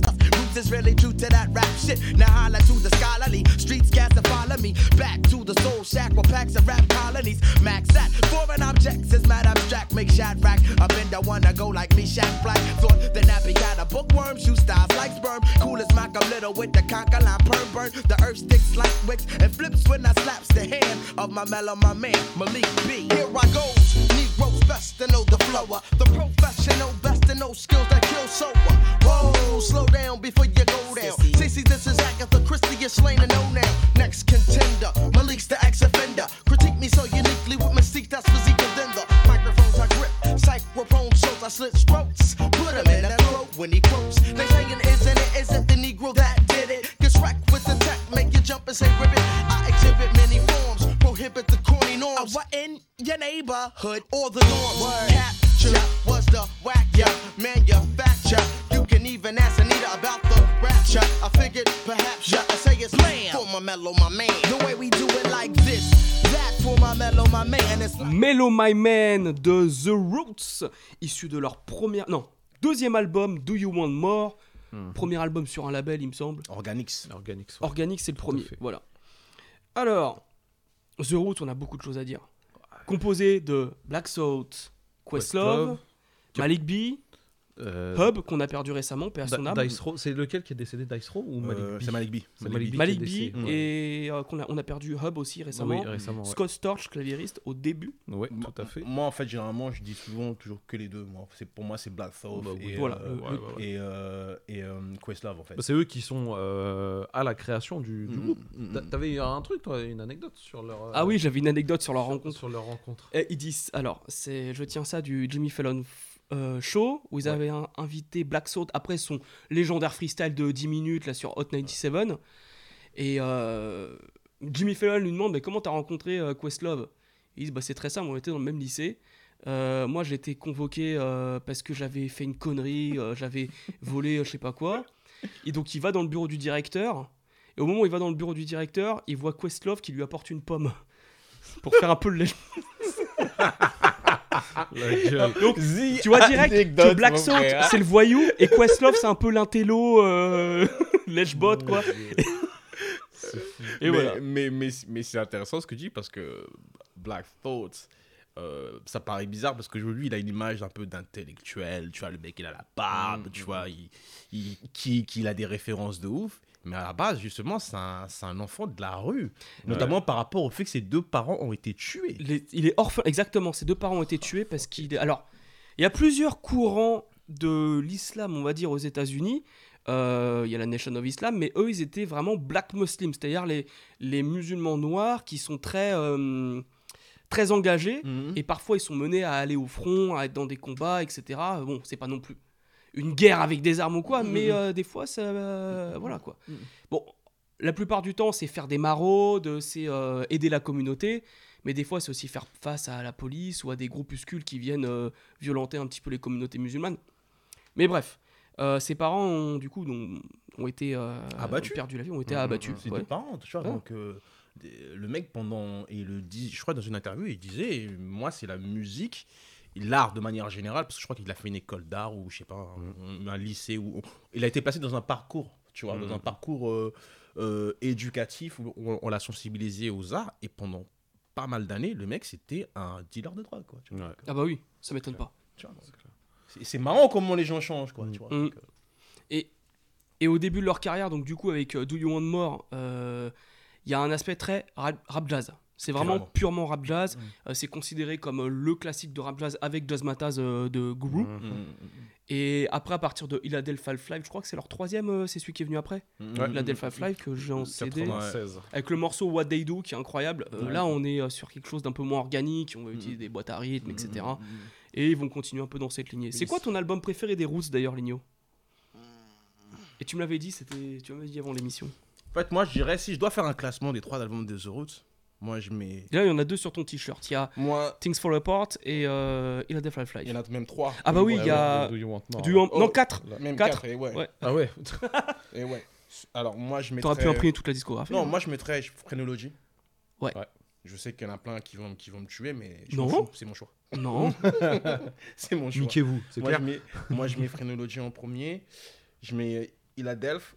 Et j'ai envie de dire, je mets euh, celui-là. J'hésite entre celui-là et Do You Want More. Ok. D'accord Mais euh, du coup, euh, moi, j'allais dire que déjà, Do You Want More, ce qu'il faut savoir, c'est que avant celui-là, il y a Organix. Parce que les mecs, ils se font Mhm. connaître grâce à Organix, qui est un peu Ouais. l'album Underground qui va être ressorti quelques temps plus tard.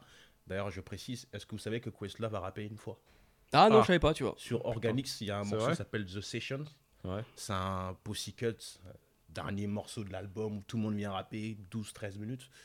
Et il lâche un couplet. C'est vrai. It's me, the brother question on the MIC to float the bus. A fat rat, a chat rhyme, Momokin. I'm vexing with my mental verbalistic chocolate. Suck, I know you're listening, so please get off of it. A score in two years ago began the questions mission. C'est la seule fois qu'il a rappé. hein, Ah, incroyable. ouais. Et euh, c'est qu'en fait, il faut se mettre un peu dans le contexte. On est on est début des années 90. Et tu commences à avoir un peu euh, en Europe, surtout en- toujours chez les Britanniques, souvent chez les Britanniques, tu commences à avoir un peu une forme de musique alternative, un croisement entre le, le jazz, le funk, euh, le rap. Tu as des groupes comme Jamiroquai. Jamiroquai, Jamiroquai, vois, bien sûr. 92. Et aux États-Unis, tu as également euh, Tony Tony Tony, tu vois, Raphaël Mm. Sadik, tu vois. Mm. Donc, il commence à avoir pas mal de mélanges, quoi, tu vois. Et The Roots, ce qui est marrant, c'est que les mecs, ils, se, ils commencent par avoir une petite renommée à, à Philadelphie, mais pas tant que ça, d'accord Mhm. Du coup, ils, ils, ils, euh, ils arrivent, je sais pas, je sais pas par quel moyen, par se financer un voyage, partir en Europe, et ils commencent à faire plein de jam sessions, Ouais. d'accord Où en gros, Chris Love, il joue de la, il joue de la batterie, euh, Thorpe, il rappe, euh, Hubs, il joue de la basse. Je crois qu'il y a Scott Storch aussi dans ces années-là aussi, tu vois. Et du coup, c'est là qu'ils commencent en fait à se faire connaître et qu'ils finissent par être signés chez Giffen. Ils sont. D'ailleurs, précisément, ils se font connaître en 95 au festival Lollapalooza. Voilà. Voilà. Et, et, et dans la même année, il y a également en Europe, il y a le festival de Montreux aussi. Oui, il y a le Montreux Ils jouent Festival. à ouais. Montreux en Exactement. 95, tu vois. Donc en gros, c'est dès le début, en fait, c'est un groupe qui est déjà axé sur la performance live. Mm, mm.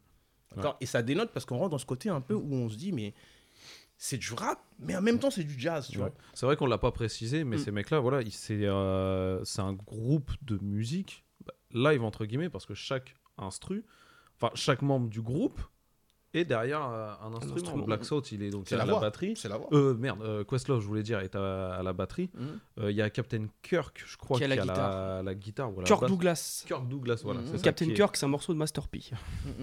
Merci. Fais Scott des Storch. liens à chaque Ouais, fois. Scott Storch, donc il est au piano. Au clavier, euh, au, au clavier, pardon. Et. Hub à la basse. À la basse. Voilà, ouais. c'est ça. Ouais, donc, Vous oubliez toujours Hub. Hein.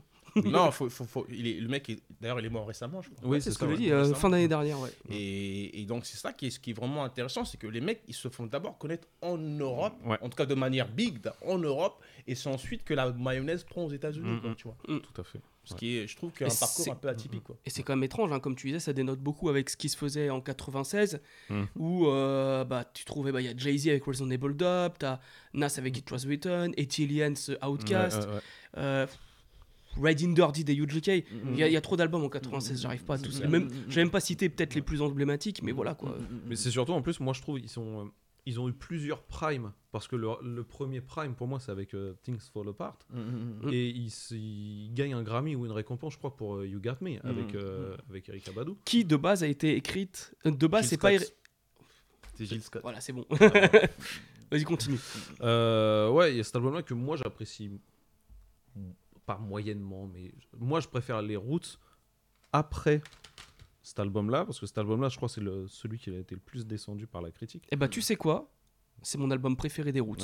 Ouais. Point, moi j'aime bien. Non, Et- mais il est pas mauvais. hein, Et je sais que c'est est le plus mal aimé, Oui. mais moi je suis rentré par les Roots avec ça et je le réécoute et plus je le réécoute, je me dis Mm. ah bah intéressant. C'est le plus mal aimé parce qu'il y a moins cette sonorité live en Mm, fait et il y a plus de sons un peu plus. Ouais, électro. Enfin, ouais, voilà, c'est plus, c'est plus C'est électronique. pas si électro que ça. Hein. Non, mais c'est plus électronique dans le sens, c'est moins, ça fait moins live action. Mm, mm. C'est plus électronique. Don't Say Nothing par exemple. Ouais, J'adore. C'est Scott Storch d'ailleurs. C'est Ouais, Scott voilà, Storch, ouais. exactement. Oui, ouais. le son est très bien, mais effectivement c'est c'est plus électronique en fait et c'est moins Oui. action live, tu vois. Mm. C'est et après pour moi le- deuxième prime arrive quand il signe chez Def Jam.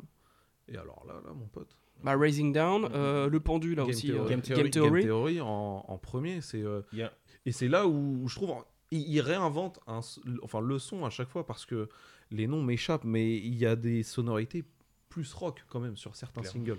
Et euh, le, le run, Game Theory, Rising Down, Mm, mm, mm. How I Got Over, Mm, mm, et juste entre les deux, je crois, il y a l'EP avec euh, Mm, John mm. Legend. Ouais, ouais. Ouais.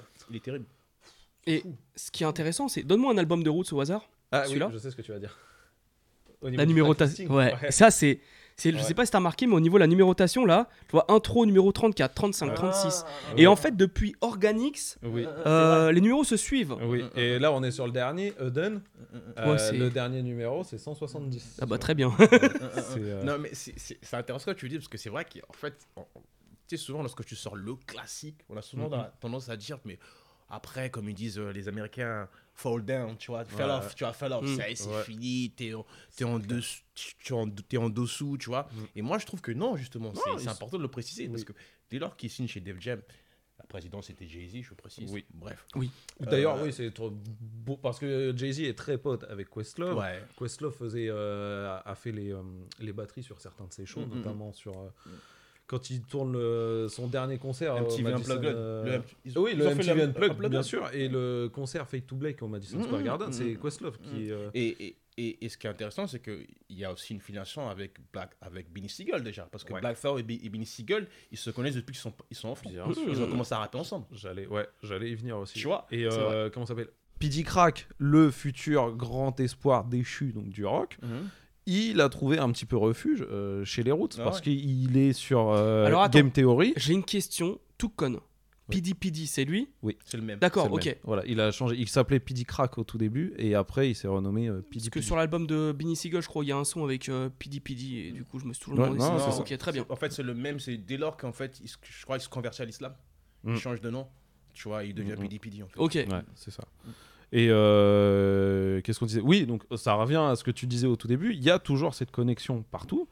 Euh, Benny Siegel a rappé avec Black Salt. Mm, mm, P.D. Crack trouve refuge de temps à autre chez les Roots pour Mhm. poser euh, deux ou trois couplets. mm, mm. C'est euh, Non, non, mais pour moi, pour moi, The Roots, je le dis pendant longtemps, Mm. c'est fou. Lorsqu'on parlait de performance live, il y avait un peu Ouais. au début des années 2000 où il- le- les rappeurs n'avaient pas. J'ai envie de dire, faut voir un peu l'é- l'évolution. C'est que maintenant qu'on arrive à avoir Mm, des vrais rappeurs qui font des prestations, Ouais. ils ont évolué. Mais pendant longtemps, c'était surtout les rockers qui avaient ça. Ouais. Ou les jazzmen et tout. Mm. Et quand on parlait de rap, je sais que moi, en tout cas, quand je parlais avec. euh, je fais un petit shout à mes oncles, tu vois, comme peut-être 50, 50 et 60 ans, eux, ils te disaient déjà, disaient, les années 90, il n'y a pas de performeur en termes de rap, Mm, mm. sauf The Root. Et Black Salt, au contraire de tous les rappeurs, que ce soit français ou américains, qui arrivaient des fois défoncés avec une bouteille d'alcool à la main sur scène, lui, il arrive avec une tisane à la main. Une tisane miel et tout pour entretenir sa voix parce que il a le sens du, du show. Il y a beaucoup de rappeurs qui, qui boivent pas et qui fument pas. hein. Tu vois, les mecs Ouais. comme Kendrick Lamar, Oui, bien sûr. euh, ouais, ouais. Vince Staples, Taylor Ouais. the Creator, ces mecs qui fument pas. Ouais. Black Tu vois Thought, les véganes, Ouais. Alors, Ça m'étonne pas, tu vois. Euh, Mais tu vois l'évolution, tu peux. André Ouais. 3000 aussi. est- c'est vrai. Mais en plus. après, ça m'étonne pas. Juste pour faire un shout-out à l'émission que vous avez fait avec, euh, avec Raphaël Dacruz sur Atlanta. C'est Outcast, comme The Roots, ça reste des intellectuels. Oui, Outcast, c'est des intellectuels d'Atlanta. Bah oui. C'est vrai, il avait dit clair. ça, il a dit c'est Rapantello. Ah, euh, bah Outcast, ouais. Ouais, ouais, c'est Moi je le prends pas mal, c'est hein, c'est comme ça. hein. Ah.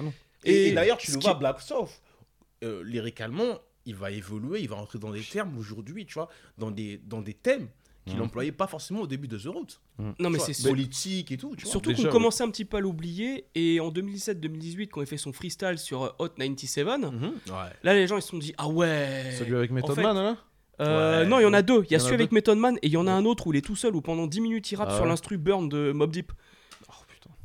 Oh. Mais c'est c'est un dingue. Teddy, un Et sur. J'ai j'avais fait une petite vidéo sur Oh Black Salt, là allez la voir sur YouTube. Il est vrai. Euh, Jimmy Fallon, il affiche tout ce qu'il a dit euh, pendant euh, 10 minutes. Il sort, il sort un rouleau de papier qui descend euh, sur son bureau. Allez, allez- allez voir la vidéo, elle est super drôle. Euh, C'est un des MC les plus vraiment sous-cotés du rap game. On en parlait tout à l'heure. Un des plus grands lyricistes. hein. Un des plus grands lyricistes, clairement. Mm. On a ce, débat, ce fameux débat est-ce qu'un mec sans discographie solo, oui, non, il peut rentrer dans un top 50 Lui, c'est vraiment l'exception pour moi qui confirme la bah, règle, malheureusement. très bien. Euh, moi, je sais que je. Enfin, comme, comme je disais, moi, mes, mes oncles, mes, euh, mes grands frères, c'est des bousiers de, de, de, de Mhm. Tu vois. Dès le début, ils m'ont toujours dit ce Black Soft, il est chaud. Ouais. Et moi, je trouve, je trouve que maintenant, le débat est intéressant parce que est-ce que pour être dans le top 10 ou dans Mm. le top 5, il faut forcément avoir un album solo et un album game changer. Parce que quand tu vois des mecs comme Black Thought, tu te poses la question. Ouais. Et, et en plus de Jadakis On de Jadakis Jadakis. aussi, c'est Ouais, certain, tu vois. Mm. Parce que moi, comme je, je, je prenais toujours l'exemple de Allen Iverson. Twitch Je- Twitch, Oh, les gens oublient C'est tout con, mais c'est Mm. quoi son album? Je crois qu'il a pas d'album solo, peut-être qu'il va mais sortir. Je sais pas, peut-être. Mais Twitch, il est super fort. Ouais. C'est la, la, la, la question se pose parce que pour moi, c'est c'est la preuve que tu peux être dans le top, en tout cas dans un top Mhm. qui est cohérent, top 10, C'est top ça. 5 pour certains, sans forcément avoir eu cet album qui, qui a été game changer, tu vois. Tout à fait. Mm. Et, et, et au-delà de ça, on va se baser sur quoi? Sur les déjà sur la discographie, la qualité de la discographie. Bon, d'autres l'ont peut-être pas, mais également sur les apparitions, les featuring. Black Thought, franchement, il y en a très peu qui le mangent, quoi. Ouais. J'ai envie de te dire sur euh, l'album de Big je me Pun. demande même qui le mange. Oui, sur Bah, l'album de Big Pun. euh, Pun, pour ouais. moi, il fait un coupé. Pour moi, il mange Big Pun. Et mange le Big Pun. Et euh, je te dis, C'est un beau morceau. hein. mm, moi, je dis toujours, tu sais, il y a- Mm. tu peux être le meilleur rappeur, mais il y aura toujours un morceau où tu vas être en dessus. C'est sûr. Mm. Tu vois? C'est sûr. Et moi, pour moi, sur le morceau, je crois que c'est Lyrical. J'ai oublié le titre. C'est une production de Rock Wilder, d'ailleurs. Ouais. Pour moi, Honnêtement, c'est pas ma préférée de l'album, mais euh, ça rappe bien. Ah, mais franchement, Black Thought, un coupé, il est. Mais tu sais que c'est aussi peut-être pour ça que. Parce qu'il a très peu fait d'apparitions en featuring ailleurs aussi, quand même. hein. Euh, maintenant, maintenant. En fait, début. dé- Alors Moi, en avant, fait, il y avait moi, ça, il y avait un feat hein. avec Linkin Park, pour te dire. euh, C'est vrai Ouais, Attends, je vais dire, chercher, euh, mais pour moi, j'ai pas le souvenir qu'il apparaisse beaucoup, Bah, euh, ce gars-là. Moi, Non, pas beaucoup. j'ai- deux réflexions. C'est que début des années 90, non, fin 90, parce que The Roots arrive au Mm. milieu, fin 90, jusqu'au début des années 2000, il y a, hormis sa famille, dont Mm. on parlera tout à l'heure, tu vois, les, les Soul Quarians, donc les Ouais. Common, de la Soul, tout ça, les espèces de Native Tongue 2.0, Mm. Tu vois, il, il fait très peu de featuring à l'extérieur, tu vois. Ouais. Donc, Big Pun, justement, tu vois, c'est c'est un featuring, Mm. tu regardes ce qui peut détonner, tu vois. Big Ouais. Pun, c'est, tu vois, c'est Bronx, Gangsta, tu vois, bref. Mhm. Mais à partir des années 2000 et aux années 2000, ah, moi je trouve qu'on le voit énormément en featuring. Alors, Ah euh, oui, c'est vrai. Non, Pete Rock sur Soul du- Survivor. euh, il est sur la- l'album de J. Dilla, The Shining. Euh, après, moi, je vois, il je vois un peu plus. il- pardon, Ouais, il choisit très bien ses feats en fait. Ouais. Parce que je suis en train de regarder là à partir des années 2000. Donc il est sur le Black Star de sur un ah non c'est un un maxi pardon. Euh, il est sur du Dilated People, The Far Side. Je vois du- Saigon, je vois. je vois euh, sur Talib Kweli, Saigon aussi en 2011 sur son album là. Mhm. Il y a non effectivement bon c'est vrai. Il y a du Styles P, il y a du Wale. il y a Après, il du- va y avoir euh, Freddie Gibbs, Eminem, Mm, euh, ouais. Logic, Royce da 59. Ross the 5'9 exactement. Il y a Raekwon. Ah oui, il, il est sur euh, Shaolin versus Wu-Tang. Hey. Ah, bah, Et- The Master of the Fates, Et- qui est incroyable. Et et t'as vu les noms que t'as cités Ouais. C'est pas c'est c'est C'est pas vrai, Fetty autant Wap, pour moi. C'est pas Wap. c'est pas, c'est pas Plies. C'est pas Plies, tu vois. Black Milk, Farwamon, Ah, Skizoo, oui. Ah, Oh. Freddie Gibbs. Tu vois, le, le mec on dit à Ouais, la non. guerre, allons à la guerre. Tu My rentres dans le studio, ça sent l'asphalte déjà. Ah gars. Ah, ouais. c'est vrai. Non, non, c'est euh, c'est- moi c'est un groupe iconique. Pour conclure un peu sur les routes. Ouais, bah c'est ça, c'est un groupe iconique, toujours au de... au-dessus de la mêlée. Chaque album est quand même au-dessus de la mêlée à chaque fois. J'ai juste plus de mal avec celui-là, je crois. C'est un concept. Ah, c'est un de mes préférés. concept. Ouais, je suis jamais trop rentré dedans, j'ai jamais pris trop le temps de le réécouter d'ailleurs. Mm. Mais euh, et je crois mon préféré, ça va aller euh, bah, sur un des trois que j'ai dit là, Game Theory, Rising Down ou. euh, Il est pas mal. Hein. Over, hein. Franchement, c'est vrai que ce run il est pas mal. Il Mais fou, hein. moi maintenant je me pose des questions parce que Ah ouais. moi j'allais forcément, enfin pas forcément, moi je pensais plus vraiment aux albums qui sont qui sont sortis euh, entre le milieu des années 90 et le Ouais. et juste avant les années 2000. Donc euh, on les a dit, il a Delph tout ça. Mais c'est vrai que maintenant Ce tu me dis. là, là, hein, c'est costaud, hein, c'est solide, Mhm. validé par la Carter Administration à chaque fois. C'est euh, Ouais. Non, mais sacré groupe. Et moi, je l'ai mis combien? C'est toi euh, mon référent Je sais plus combien je l'ai mis dans mon top groupe. Mais Euh, ils sont hauts, ils sont dans le top 5, je crois. Moi, dans mon top groupe, je les avais mis devant Mob Deep, mais en vrai, je pense que je mettrais quand même Mob Deep devant. Euh, Oui, mais toi, je crois que tu les as mis cinquième. T'as vu Alors, il y a eu les clips devant, il y a eu les UGK, il y a eu Mob Deep. Je crois que tu les as mis c'est quatrième. possible. hein. Ouais, bah possible, voilà. Très bien. C'est sacré groupe. hein. Moi, moi, je me prendrais la tête. hein. Je me prendrais la tête. y a trop de Après, groupes, moi, voilà. moi, en groupe, j'ai toujours, il y en a deux que je mets avant tout le monde, toujours par rapport à l'impact, c'est Wu-Tang et NWA, tu vois. Pour moi. Ah. Mmh, D'accord, ouais. Après, les autres, euh, on peut en discuter, tu vois. D'accord. C'est clair. Alors, ensuite, on va passer aux ladies et je vous propose qu'on s'écoute un petit extrait de Bahamadia.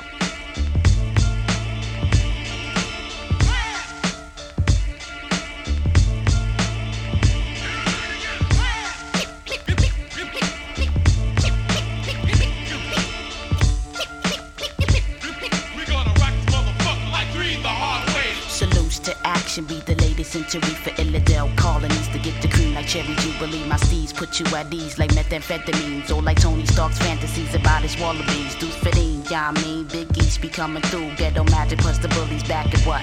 Man, I'm the less for I and I provide the greatest natural, purest life that exit from the gentile. Style international, like direct connects from internet, verbal text blossom like chia pets. Perfect with the mic devices. My D be the nicest, bringing this rap thing to the light like Osiris. For the nine pound etc.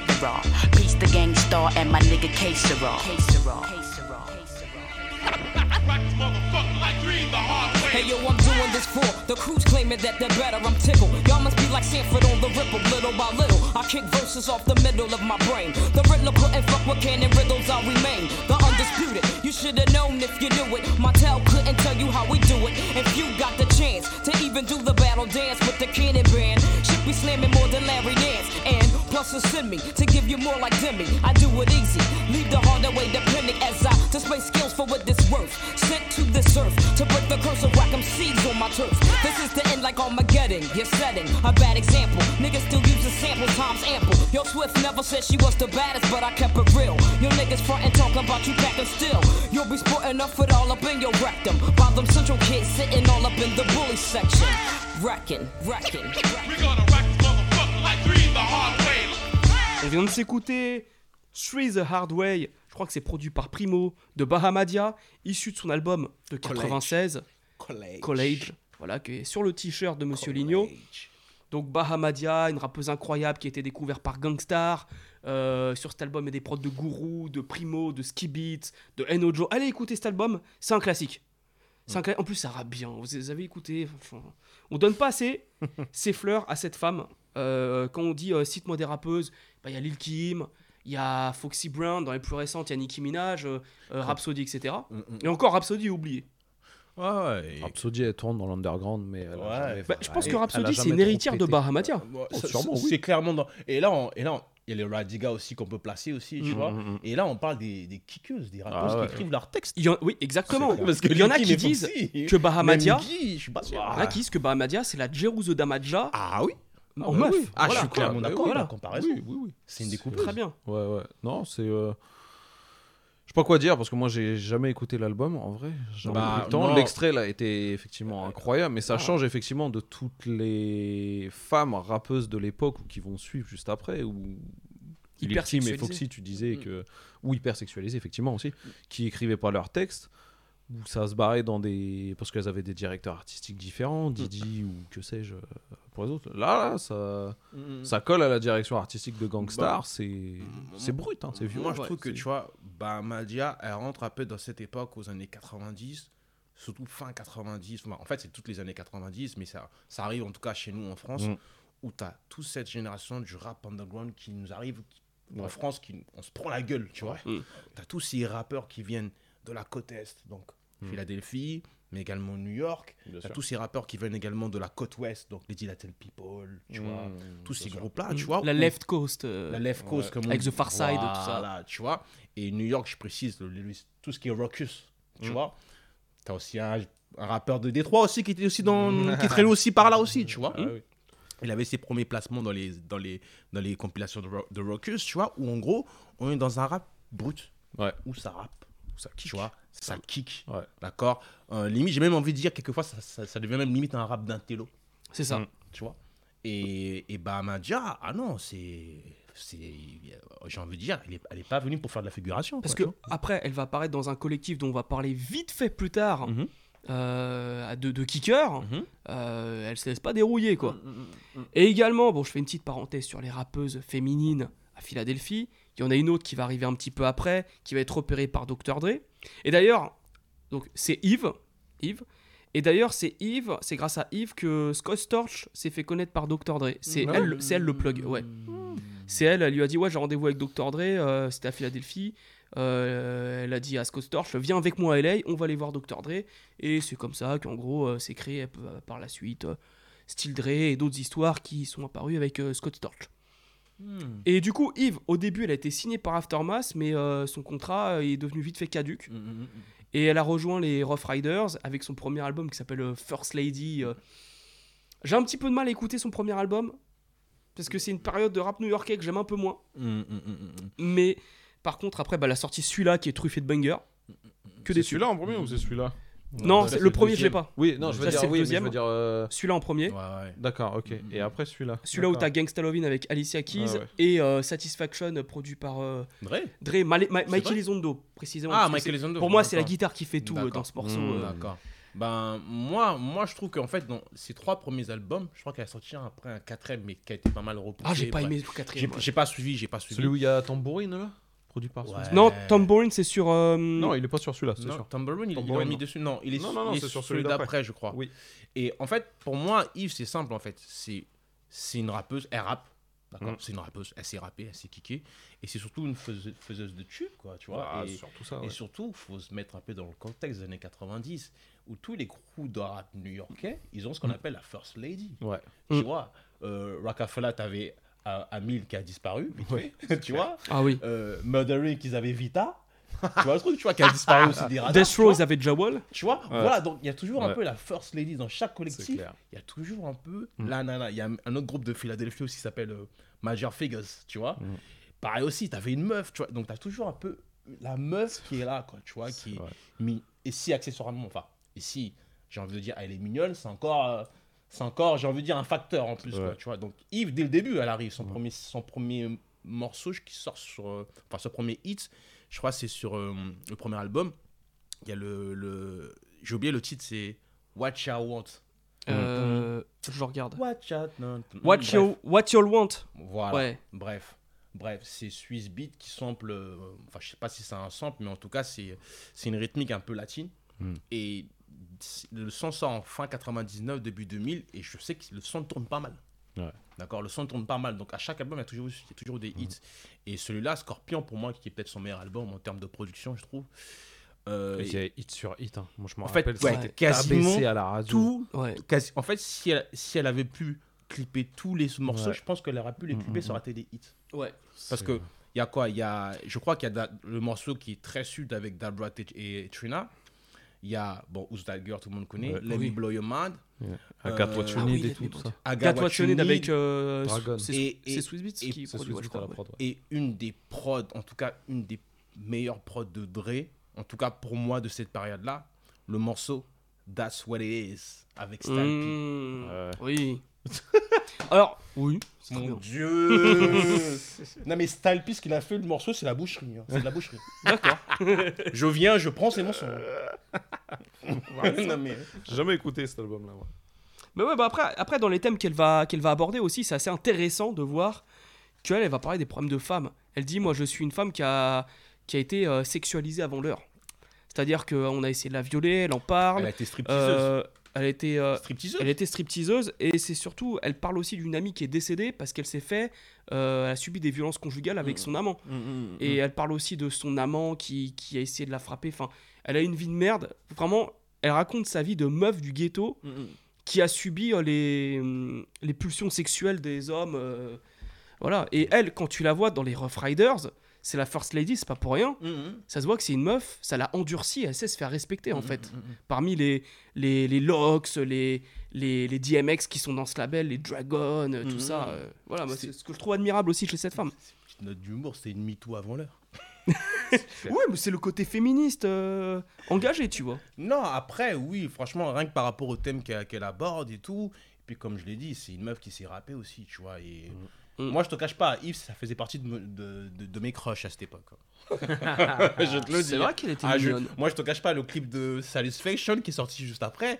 Waouh. Elle est belle dedans. Non, c'est une belle gosse. Ouais. C'est une belle gosse. Après, Gangsta Lovin', je pense qu'elle se fait un peu outshiner au niveau beauté par Alicia Keys. Ouais, évidemment. Bon, après, c'est les goûts, les couleurs. Ouais, ouais, tu goût, vois. très Bon, bien. Après, Alicia, c'est quelqu'un. Mais Voilà. attention, attention. Tu vois. Non, franchement, Yves, j'estime que même que tu vois, dans les années 2000, c'était une des rappeuses.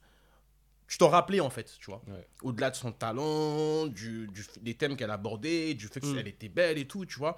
Et je trouve que à un moment, on n'a pas compris en fait, quoi, tu vois. Parce que justement, on a parlé des trois premiers albums. On attendait son quatrième album, il a été maintes fois repoussé. Ouais.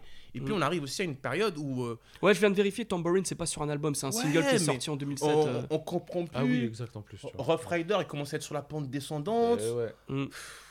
Et je trouve que c'est dommage parce qu'aujourd'hui, quand on parle des rappeuses, alors, si on doit faire un top, en tout cas, si je dois faire mon top 5 ou peut-être top 10 des rappeuses, moi, je la mets facilement dans mon top 10. Ah, je sais pas moi. Tu vois Mais ouais, c'est. Tu vois le truc? Top Et- 10, je pense que ouais, elle y est. Ouais, top- peut-être pas top 5 parce que Top 5, je pense ouais. qu'il y a, il y a quand même, il y a quand même pas mal de personnes avant elle. Mais en tout cas, dans le top 10, elle rentre, tu vois. Et c'est marrant parce qu'aujourd'hui, on parle de Nicki Minaj, mais attention, je dis pas que Nicki Minaj. Moi, personnellement, après, c'est peut-être générationnel, moi, je mets Nicki Minaj dans mon top 5 des rappeuses. Je la mets pas dans mon top 5 parce que pour moi, il y a des Radiga avant elle. il y a Ouais, des mais, Lauryn mais moi, à l'époque, quand je des- me suis pris Monster dans la gueule, ça m'a plus impacté que, tu vois, Radiga que j'ai connu après. Ouais, mais je dis bon. pas qu'elle est plus forte, mais je dis juste que moi, sur l'impact que ça a eu sur moi, euh, Nicki Minaj, elle m'a plus mis une claque, c'est normal. J'avais un crush sur Nicki Minaj. En fait, pour moi, Nicki Minaj, en fait, son couplet mémorable, c'est Monster. Il y a Monster et après, il y a quoi Le, sur le méchant, son, hein. sur le son de Wale et Juicy J, elle les, elle les défonce. hein. Ouais, mais Alors qu'elle elle a qu'un demi-couplet. Ouais. Franchement, franchement, si franchement on, on doit faire, moi je dois faire mon top 5, comme je t'ai dit, je te mets, allez, Radiga, Bahamedia, Lauryn, tu vois, je mets le Lauryn Hill. Ah, Lauryn Hill, Euh, carrément. Après, Lauryn Hill, c'est vraiment, c'est vraiment dans ses textes où elle, elle est très littéraire. je, je te, je te mets des, je te mets des MC là, même, même Dabrat, même Dabrat, je la, je la- je la mets avant Nicki Minaj, pour moi. Ouais, mais tu vois, Radiga, Dabrat et tout, je les ai beaucoup moins écoutés. Euh, Bahamadia aussi, je l'ai un peu moins écouté. Mais après, euh, en me refaisant collage, hmm, elle rentre peut-être dans le top 5. Ouais, tu mais vois. après Nicki Minaj, je trouve que justement on en parle parce qu'il y avait qu'elle en fait. Il y avait personne, il y avait pas de concurrence quand elle a, elle a débarqué. Non, Alors que tu vois, toutes les rappeuses que je te dis, elles sont dans une époque où non seulement elles sont pas énormes, mais il y a de la concurrence. C'est vrai. Ouais. Nicki Minaj, elle avait un boulevard, ouais. C'est vrai. Pour revenir à Yves, pour moi, elle a été un peu aussi victime collatérale de, bah, de Interscope et de tout. Elle a son quatrième album qui est sorti ou pas sorti, je sais plus. Mhm. Euh, Il est sorti, mais il était pas bien ouais. sorti en 2012-2013. Ce que tu disais, effectivement, les Rough Riders sont sur la pente descendante. Enfin, toute la musique, de manière générale, à ce moment-là, était plus ou moins sur la pente descendante, à part les 50, les games, les, euh, tout ça. Et Interscope, à ce moment-là, il ne jurait surtout que par Eminem, 50, The Game. Et c'est tout, je crois. Ouais, et je crois même qu'elle elle est repartie entre temps chez Interscope. Ouais. Mais toujours avec Dre et sa Ouais. manière et sa rapidité, tu vois. oui. Et, Voilà. puis, euh, et puis fuck, tu vois. Et... Mais je vois, euh, je vois Gwen Stefani sur le morceau, là aussi. Gwen Stefani, c'est la même chose. Elle a été euh, bien mise en avant par euh, Pharrell, Jimmy Iovine, tout ça, etc. Puis quand elle a, fait- elle a dû sortir son deuxième album, là, euh, celui avec euh, Akon, euh, je me souviens plus, qui met un ramassis de Mhm. R&B dégueulasse, Mhm. vieille soupe de l'époque. C'est Mhm. juste euh, elle et Yves, elles se sont fait euh, salement laver par, par Interscope en vrai. Ouais. Voilà. Gwen Stefani, c'est- c'est la cousine de Pharrell Williams. Elle vieillit jamais. C'est vrai. C'est vrai. C'est vrai. Putain, j'allais dire sérieux, premier degré. C'est Ah, vrai, moi aussi, vraiment j'y ai pensé. Bah, non, elle, elle a plus de 50 ans. euh, C'est vrai. Et je propose qu'on passe à notre chapitre suivant qui va parler du state property. Allez Allez, Allez on y va. On est là pour ça, bordel We still hustle till the sun come up. Crack a 40 when the sun go down. It's a cold winter.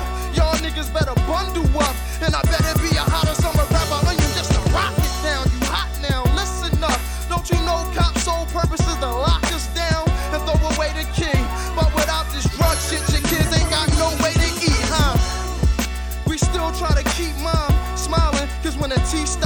and the stomach start growling, then the heat start blowing.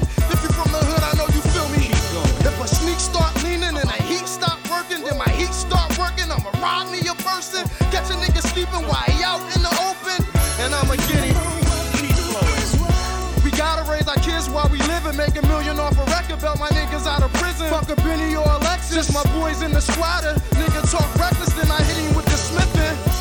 But I'm never snitching, I'm a rider. Kid's hungry, snatch the dishes out your kitchen. I'll be wild until they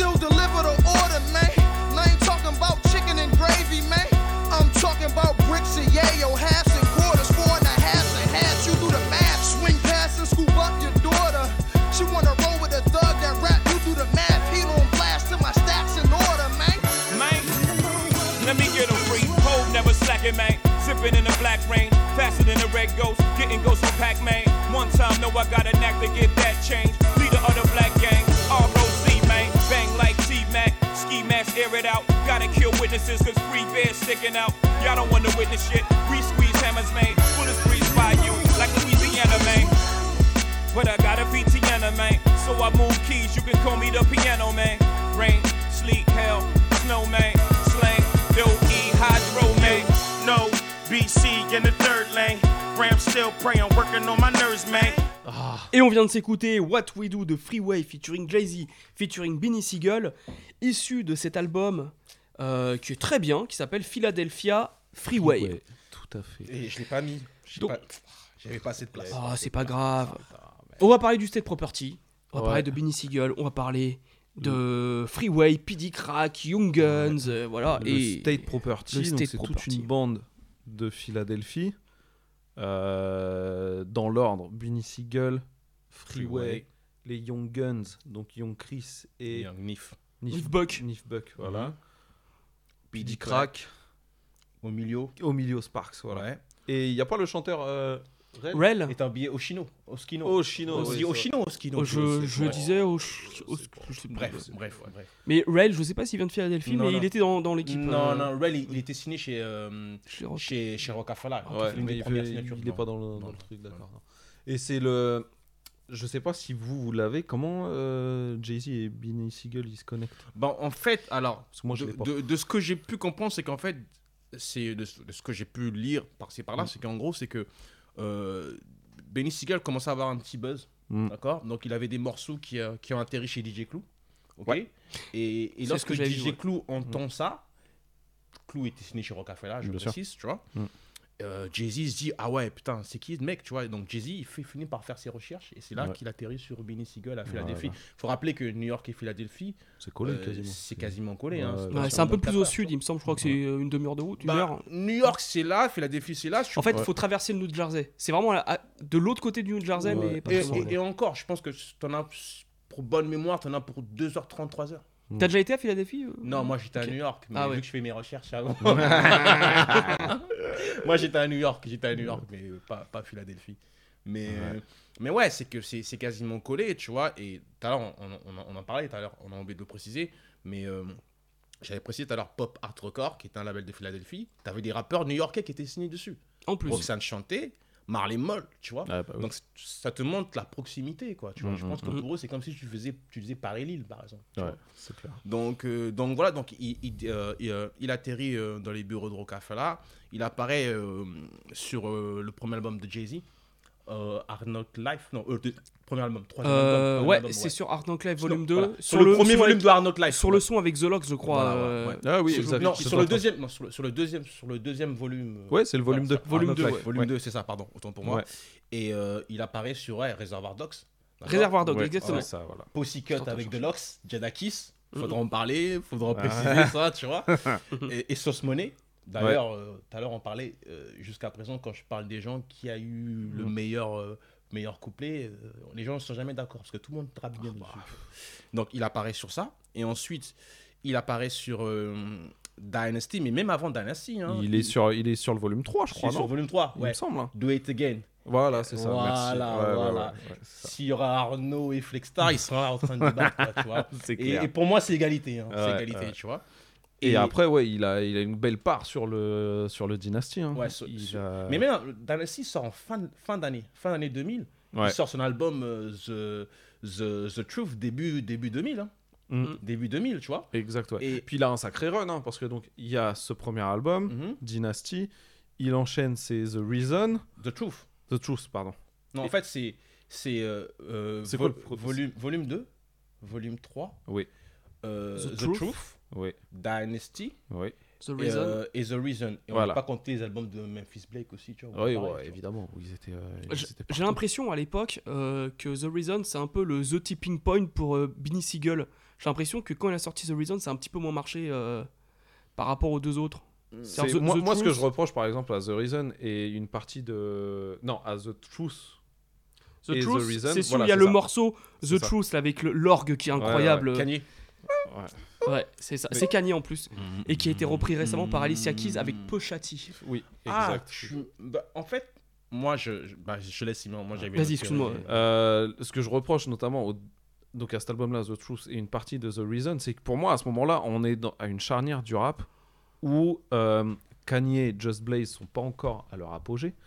Il y a des mecs comme Darok Wilder, tout ça, etc., qui. euh, j'ai l'impression que ça tâtonne à ce moment-là en termes en termes musicaux. Et c'est pour ça que j'ai beaucoup de mal avec le premier et une partie du deuxième album parce que musicalement, j'y suis pas.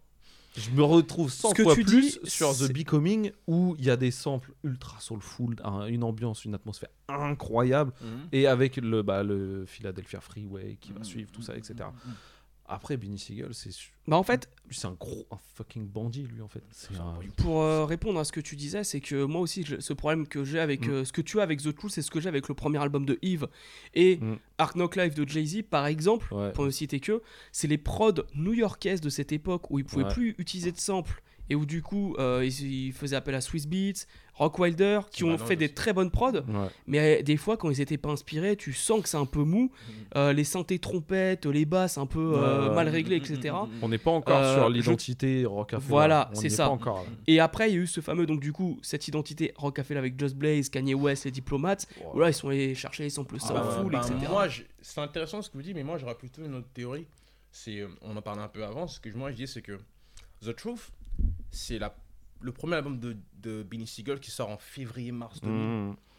Euh, il était déjà à la base, il était annoncé pour en fin 99 Ouais. à la base. Mais il, en- il est sorti en février 2000 et c'est euh, c'est la première fois que tu, tu vois Just Blaze et Kanye West crédités sur l'album de Rockefeller. Ouais. Faut se le dire, tu vois. Donc, juste après The Truth, t'as. Je sais pas si Memphis Bleak il a sorti un album entre temps, bref. Mais juste après, un an après, t'as The Reason qui sort en mai de- 2001. Mm.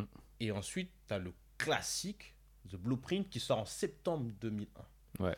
Donc, moi, la réflexion que j'ai pour moi, c'est qu'en gros, c'est que The Reason, parce que dans The Reason, il y a quand même beaucoup de prods de Just Blaze. Ouais. Tu vois, une grosse partie de l'album, c'est Just. Blaze, Mhm. avec une ou deux tracks de Kanye West. Ah, et puis il y a des feats avec Daz et Corrupt, Voilà. euh, tu vois, je te disais qu'ils étaient Scarface. c'est partout, ça. Ah ouais. Et, euh, et The Truth, il y a, comme on a dit, il y a deux prods de Just Blaze et une prod de Kanye. Donc pour moi, je trouve que Mm. les albums de Benny Siegel, même si en termes de qualité, c'est clair, c'est pas The Becoming, c'est des albums qui ont quand même leur importance parce que Oui. pour moi, c'est un peu en fait le laboratoire du Blueprint. Oui.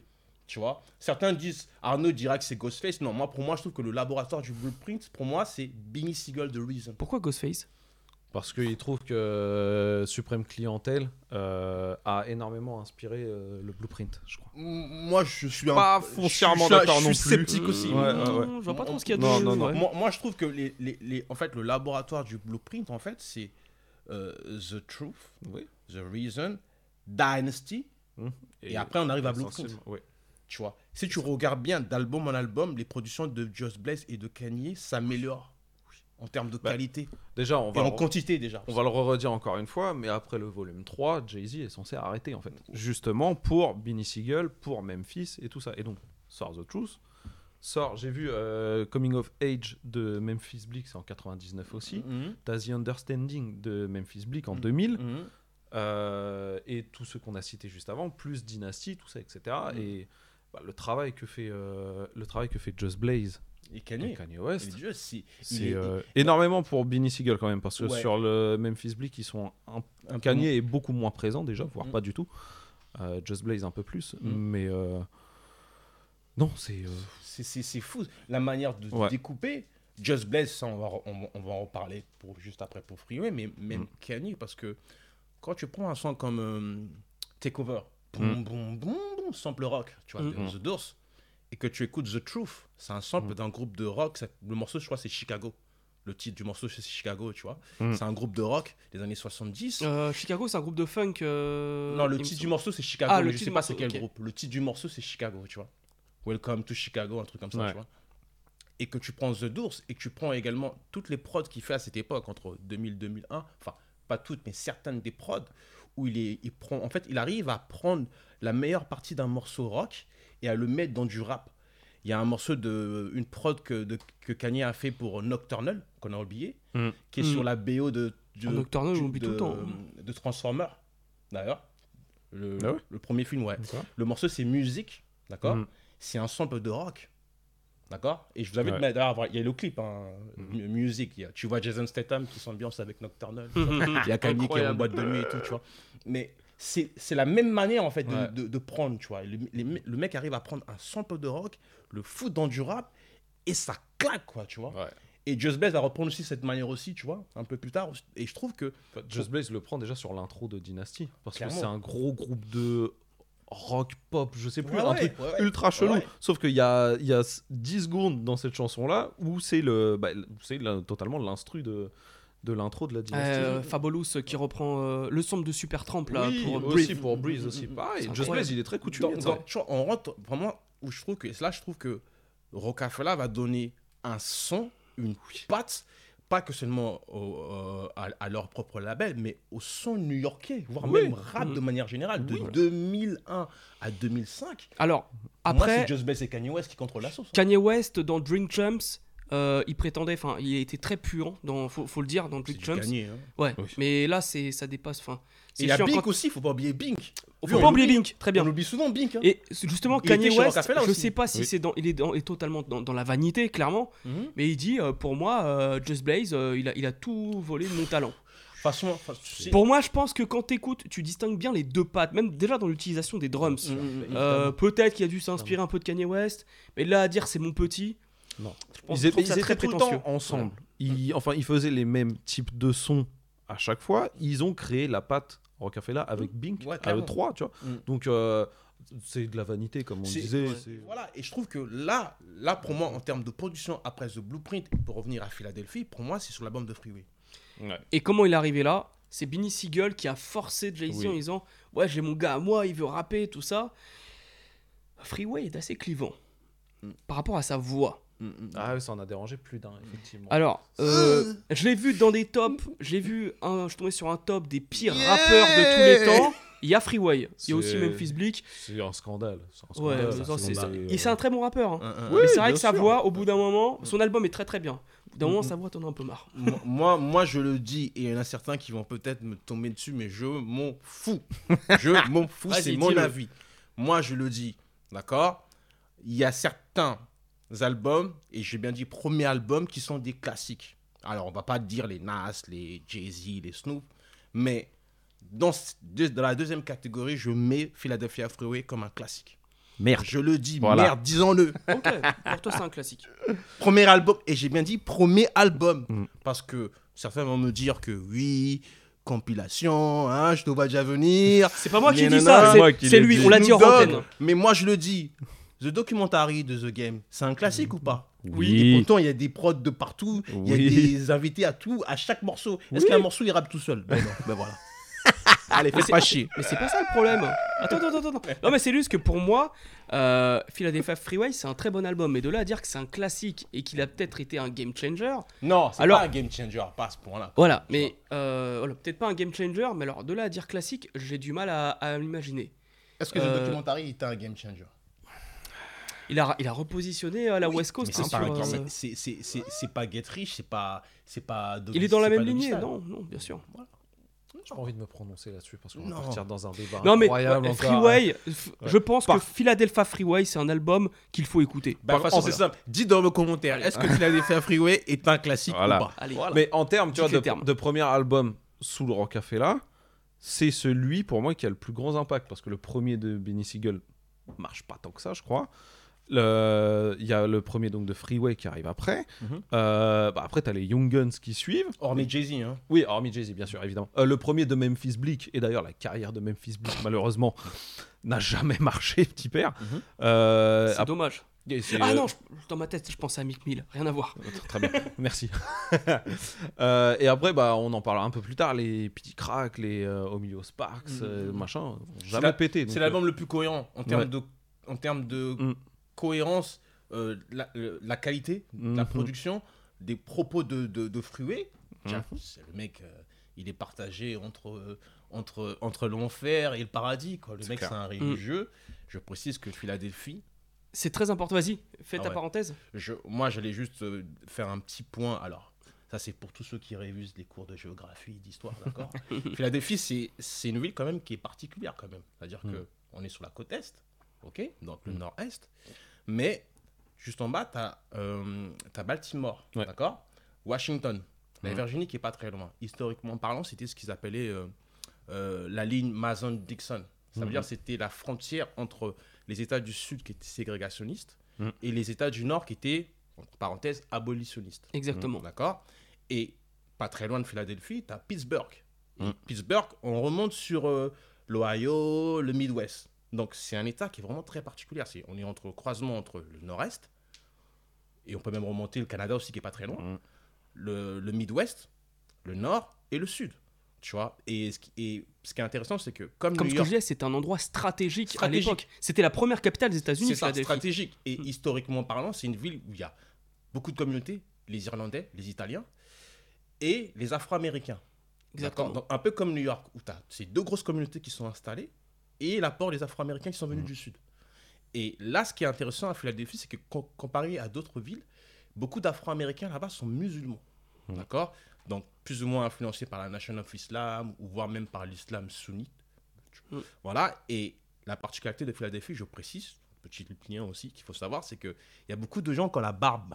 Voilà. Et lorsque Rick Ross a débarqué, il a choqué tout le monde par rapport au fait qu'il avait une barbe qui était bien volumineuse, d'accord Mhm.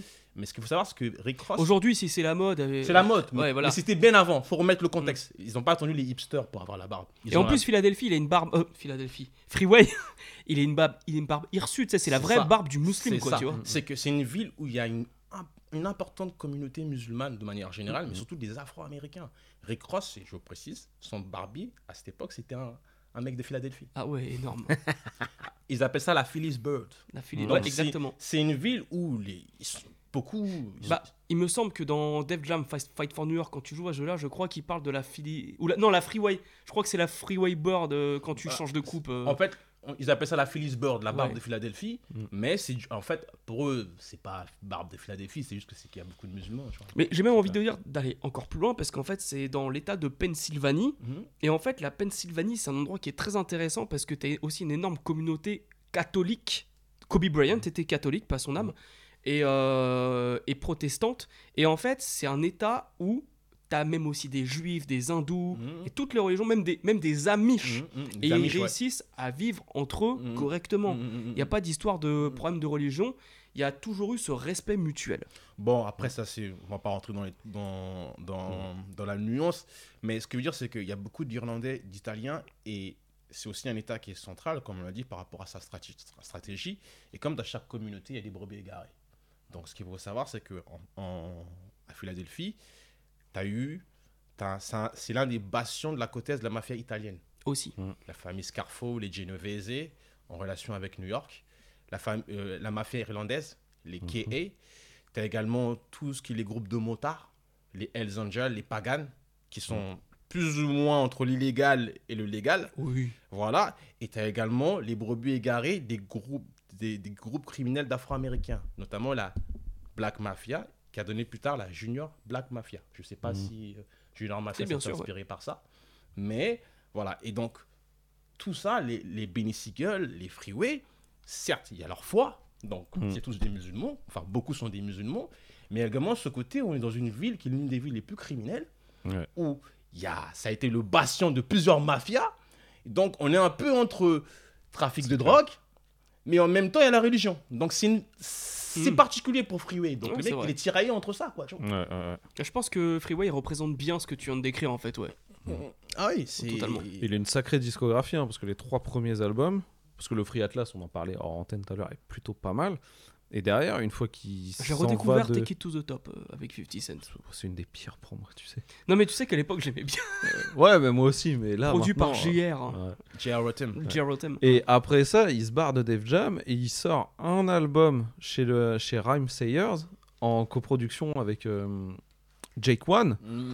Il est bon. il est bon. Fucking Moi, hell! Ah, il est- il est- Oh là bon. là! Déjà le packaging, je- tu, tu- est-ce que tu l'as en physique Je, l'ai en CD, moi. Ouais, bah Ah oui, ouais, pareil, moi aussi ouais, je ouais. l'ai je l'ai en CD. Tu, tu le connais le packaging de cet album-là ou pas? Non. C'est un, un truc, c'est comme si tu avais un, un gros, un gros portefeuille, tu vois. Mm, mm, mm. Et euh, au lieu d'avoir un. l'album. euh, The Stimulus Package. Ouais, c'est le package, ouais. Et en fait, au lieu d'avoir un album classique comme ça, là, c'est comme si tu avais un gros portefeuille et que donc il est retenu par un, un genre de bandelette ou je sais pas quoi. Ouais, je vois une bande donc, tu- blanche et rouge. Ouais, voilà, c'est ça. Et en fait, la, ban- la bande blanche et rouge, là, tu la. Oui, tu la retires comme ça, pardon. Tu la Mhm. retires comme ça, tu la fais glisser. Voilà, et il est comme ça. Et ça fait un portefeuille en vrai. Mm, mm, mm. Et Ah. au lieu d'avoir un livret, t'as, euh, c'est des gros billets, des gros dollars. Et donc, tout le track listing, il est, euh, il est là-dessus, en fait. Mm, mm, mm, D'accord. mm, mm, mm. Et euh, non, il est incroyablement Il a- bien il produit. C'est Jake One. Je connais pas cet album. Il fait revivre un peu l'esprit Rocafella qui est un peu perdu en donnant une petite touche un peu Dirty South parce que à ce moment-là Freeway il se barre de Def Jam Mm, mm, mm. et Et de quelle année cet album, excuse-moi? 2010. 2010 2010. merci, voilà Ah, J'écoutais plus de rap en 2010. à ce moment-là euh, Freeway il est tiraillé entre deux choix soit signé chez G-Unit et c'est pour ça qu'il y a 50 sur euh, Free Atlas d'ailleurs il était déjà en pourparler Mm. et je me demande d'ailleurs si ça sort pas conjointement avec euh, G-Unit et euh, Def Jam Rocafella à ce moment-là Ouais. d'ailleurs et Cash Money ouais, il Cash devait signer sur Cash Money et c'est pour ça qu'il y a Birdman sur le Mm. Stimulus Money. je crois qu'il y a Après, ça, à cette époque, Il a même été signé, je crois d'ailleurs, et ça a dû durer un an parce qu'il a dû Mm. voir que c'était une bande de je sais pas quoi. Après, ça, ça- c'est pas étonnant parce que je crois qu'il y a même Limp Bizkit, le groupe de rock, qui a, été- qui a signé chez Cash Money. Tu vois. C'est l'époque Ah ouais, c'est l'époque où Cash Money label, hein, il c'est le plus signait grand label. n'importe qui, on, n'importe on quoi. parle de longévité, c'est le plus grand label Oui, du rap bah, clairement. Russell Simons, il l'a dit. Et Russell oui. Simons, c'est comme le créateur de Def Jam. Donc, clairement. je pense qu'il a raison. Clairement, clairement. Bon. Après, Mais après, on aime pas. après cet album-là, là, Freeway, ça se barre en couille. Et moi, j'ai moins accroché. Ouais, pareil. Et, euh, Franchement, pas. Moi, moi j'accroche surtout les trois premiers projets. Ouais, Tu vois, ça. et notamment le premier et le troisième qui sort. Le deuxième un peu moins. Ouais. Après, ce qui est intéressant avec le deuxième, c'est qu'il y a des featuring de, de 50 et aussi des featuring avec Rick Ross. Donc, Oui. déjà, réussir à mettre 50 Ah bah oui. et Rick Ross à l'époque où les deux ils s'entendaient pas, ils s'entendent toujours Ouais, pas. ouais. Et ce qui est intéressant, c'est que le mec, il a pris son nom de Ah Freeway. oui, c'est vrai. Bah Donc, oui. Et Rick Ross, il a pris son nom de. Rick Ross. Rick Ross Par rapport Freeway. au même Bah oui. dealer qui s'appelle Ricky Ross, donc, hashtag. Donc, alias vois, Freeway. Ouais, donc déjà, rien que pour ça, ça m'a, ça m'a interpellé déjà à l'époque, Ouais, tu ouais. vois. Et, Moi aussi, et- ça m'avait. et, et, et, et- et moi, je trouve que non, Free- Freeway, franchement, les, il a sorti des bons projets, tu vois, Ouais. vraiment des bons projets, tu vois. Mm, mm. Après, ce qu'il fait, je te, je te cache pas que j'ai pas calculé ce qu'il a fait par, par la suite, quoi, tu vois. donc, euh. Non, parce qu'il n'intéresse plus. Et en vrai, il était aussi énormément porté par les, par les instrus. Ouais. Il avait, euh, putain, il avait un sacré roster. Et c'est surtout lui. que, pour moi, et peut-être un peu comme Joe Budden, il a ce hit radiophonique Ouais. qui est Flipside. Ouais. Et du coup, Quel les gens, tu prends n'importe qui dans la rue qui connaît un tout petit peu le rap, mais juste un tout Bah petit oui. peu. Freeway, ah, Flipside, Def Ouais. Jam Fight for New York, Street Dancer. Ouais. euh, je crois qu'il est dans un jeu de voiture aussi, je crois Flipside. Je crois que c'est dans Need for Speed. Il est dans tellement. Bah voilà. Et je crois qu'en fait, il a vécu dans l'ombre de son single comme euh, euh, Joe Budden avec Pump It Up. Ouais, ouais, c'est ça se tient aussi. Bah, c'est logique. Peut-être que, un peu comme Joe Budden, il peut se dire j'arrête le rap, je touche mes royalties et je fais une émission. C'est vrai.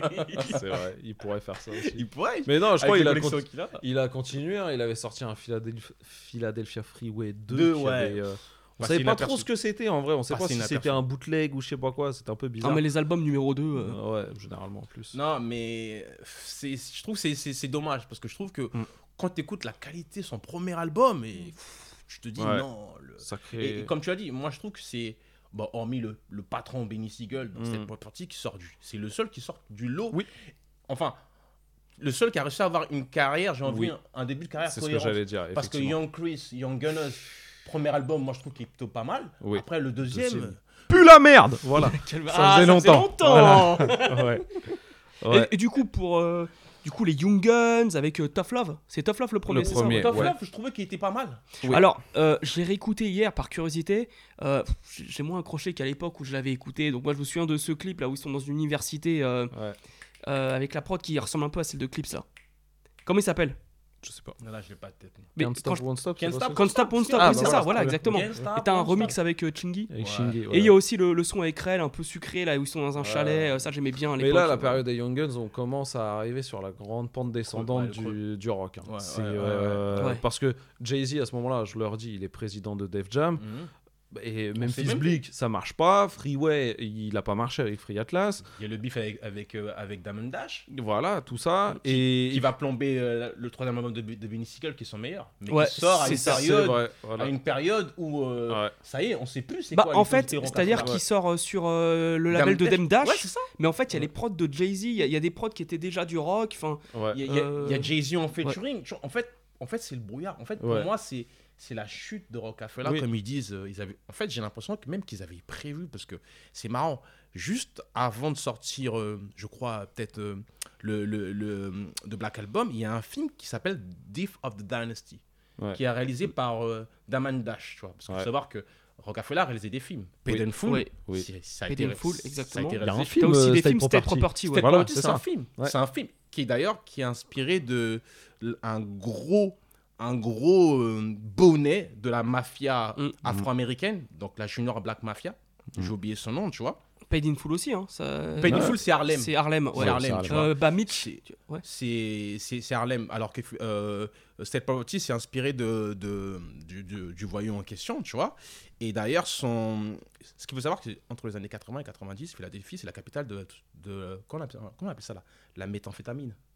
La mette Ouais, la Ouais. meth dans Breaking Bad. C'est la capitale Ouais. mondiale Mhm. de, de, de, de cette Ah drogue, ouais. quoi, tu vois. Mhm. Et donc, tout le monde rentre dedans. Les Irlandais, les Italiens, les Grecs, les Afro-Américains. Il y a des passe-passe entre Ah, eux. les vois. Grecs aussi Ouais, la mafia grecque était installée aussi, tu vois. À. Baltimore, ils étaient vachement présents. Tu vois. Ok. Et, voilà, c'est The Wire. en fait. Ouais, c'est The ça. Wire. Dans les années 80, Philadelphie, c'est l'équivalent de The Wire. Ça veut dire que chaque communauté Ouais. contrôle un truc et ils s'échangent entre eux. Et eux tous, ils sont, ils sont en bon terme, hein, tu vois.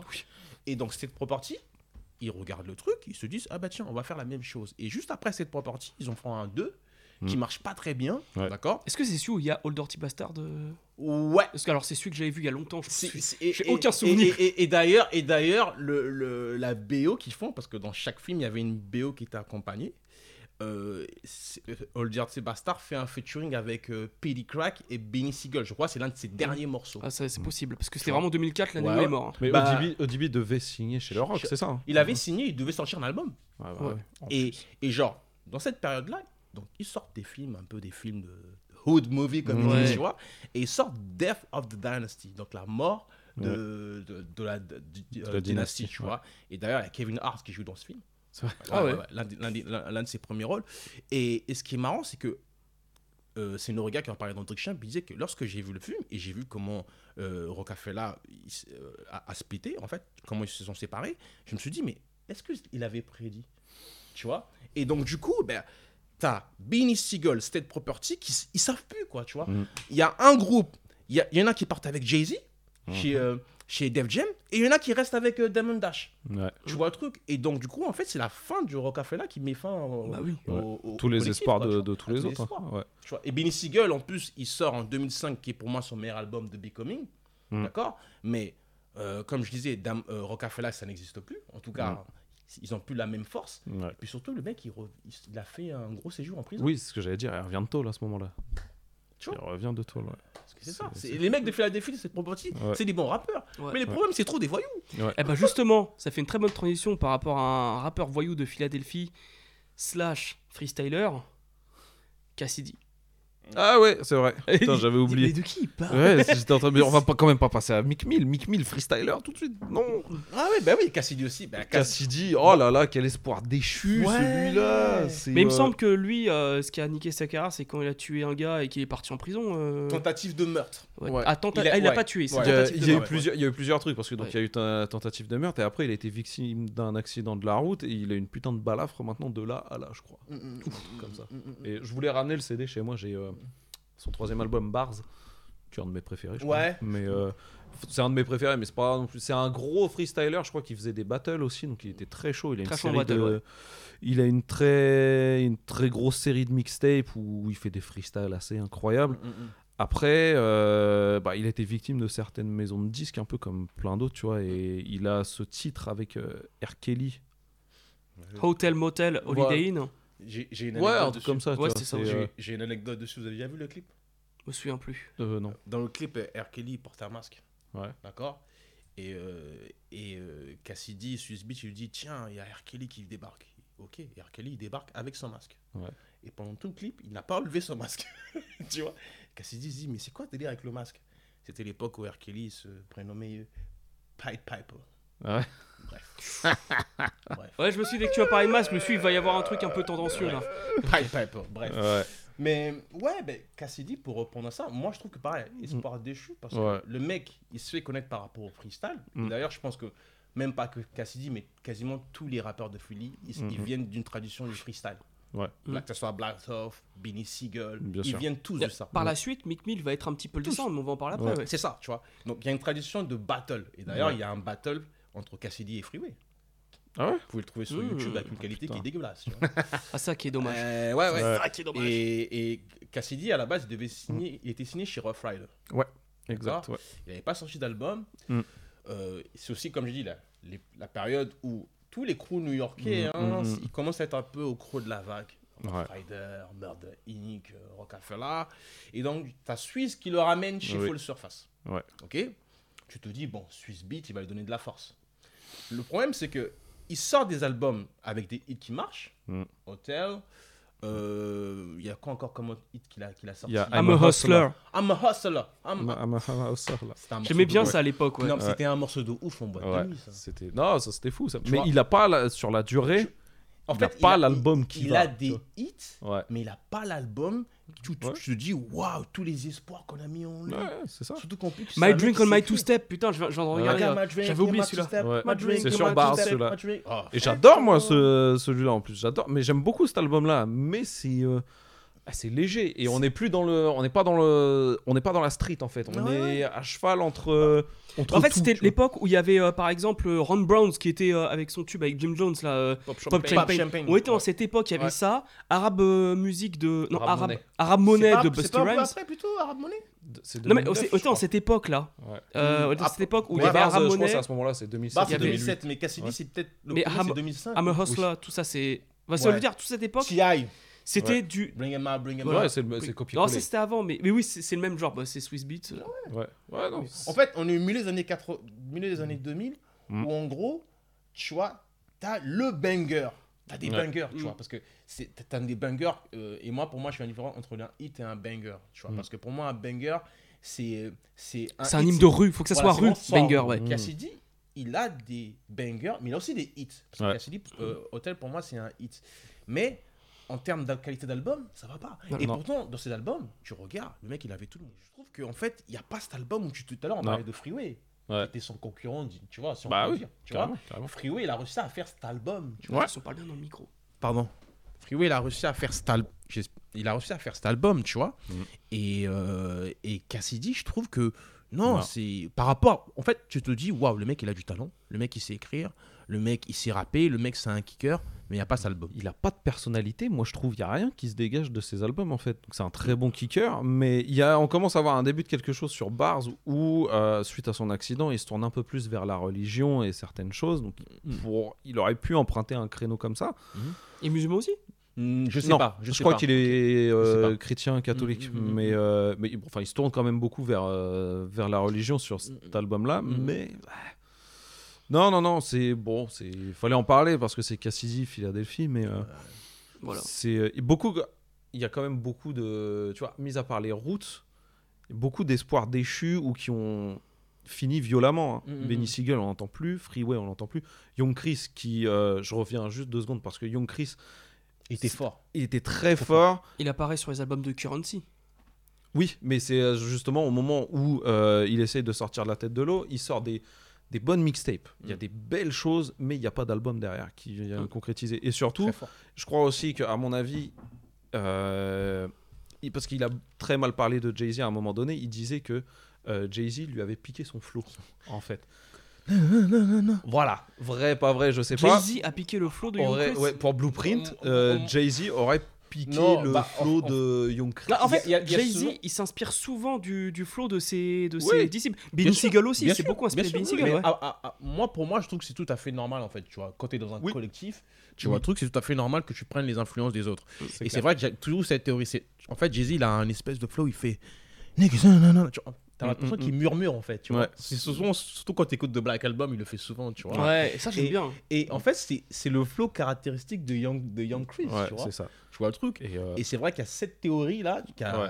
Et je pense que ça l'a un peu niqué parce que quand tu t'attaques à Jay-Z à ce moment-là, Jay-Z a tellement de Ah relations et de choses. Et il est arrivé la même chose à P.D. Crack. Pareil. P.D. Crack euh, commence à disser J- Def Jam et Jay-Z parce qu'il sort pas son album.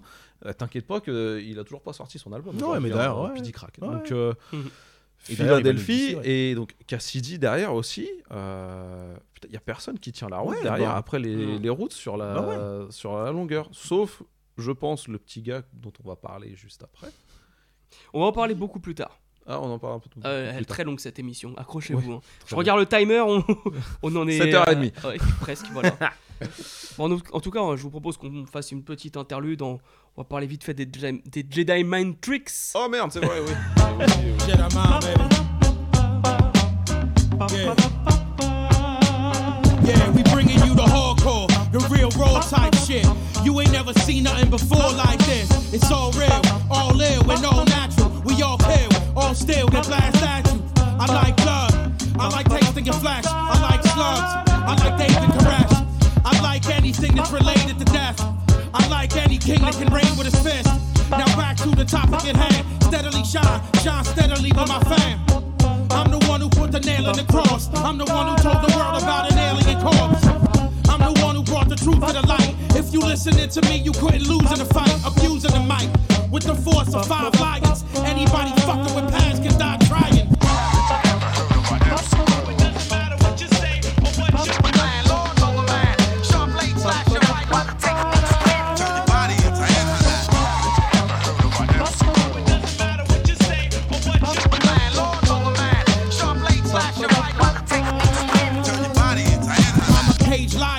Always dying to hurt you.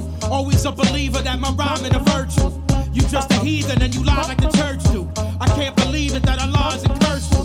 You too commercial, you still a disgrace. You like to sit around with women watching Will and Grace. I can't overstand your sweetness. You should try to hire a therapist to beat this. I'm being facetious. You should heed this. I'm the one who hammered the first nail in Jesus. I'm the definition of toxic. Anyone who ever got close to me got sick.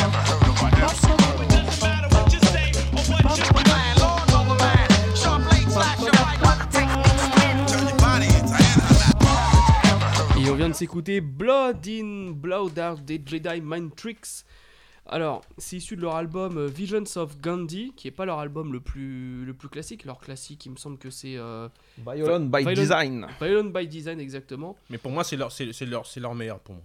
Ah, c'est leur meilleur. Pour, pour moi, euh, Vision of, of Gandhi, c'est leur meilleur. C'est leur meilleur, ok.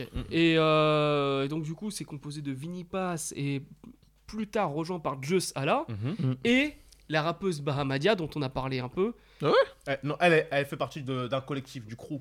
Army of Ouais, Pharaoh. Army Ah, of Pharaoh. Voilà, ah, exactement, j'ai tout mélangé. Parce Ouais. qu'après, par la suite, ils vont créer Army of Pharaoh, où là, il y a les, il y a les Snowgoons, il y a des.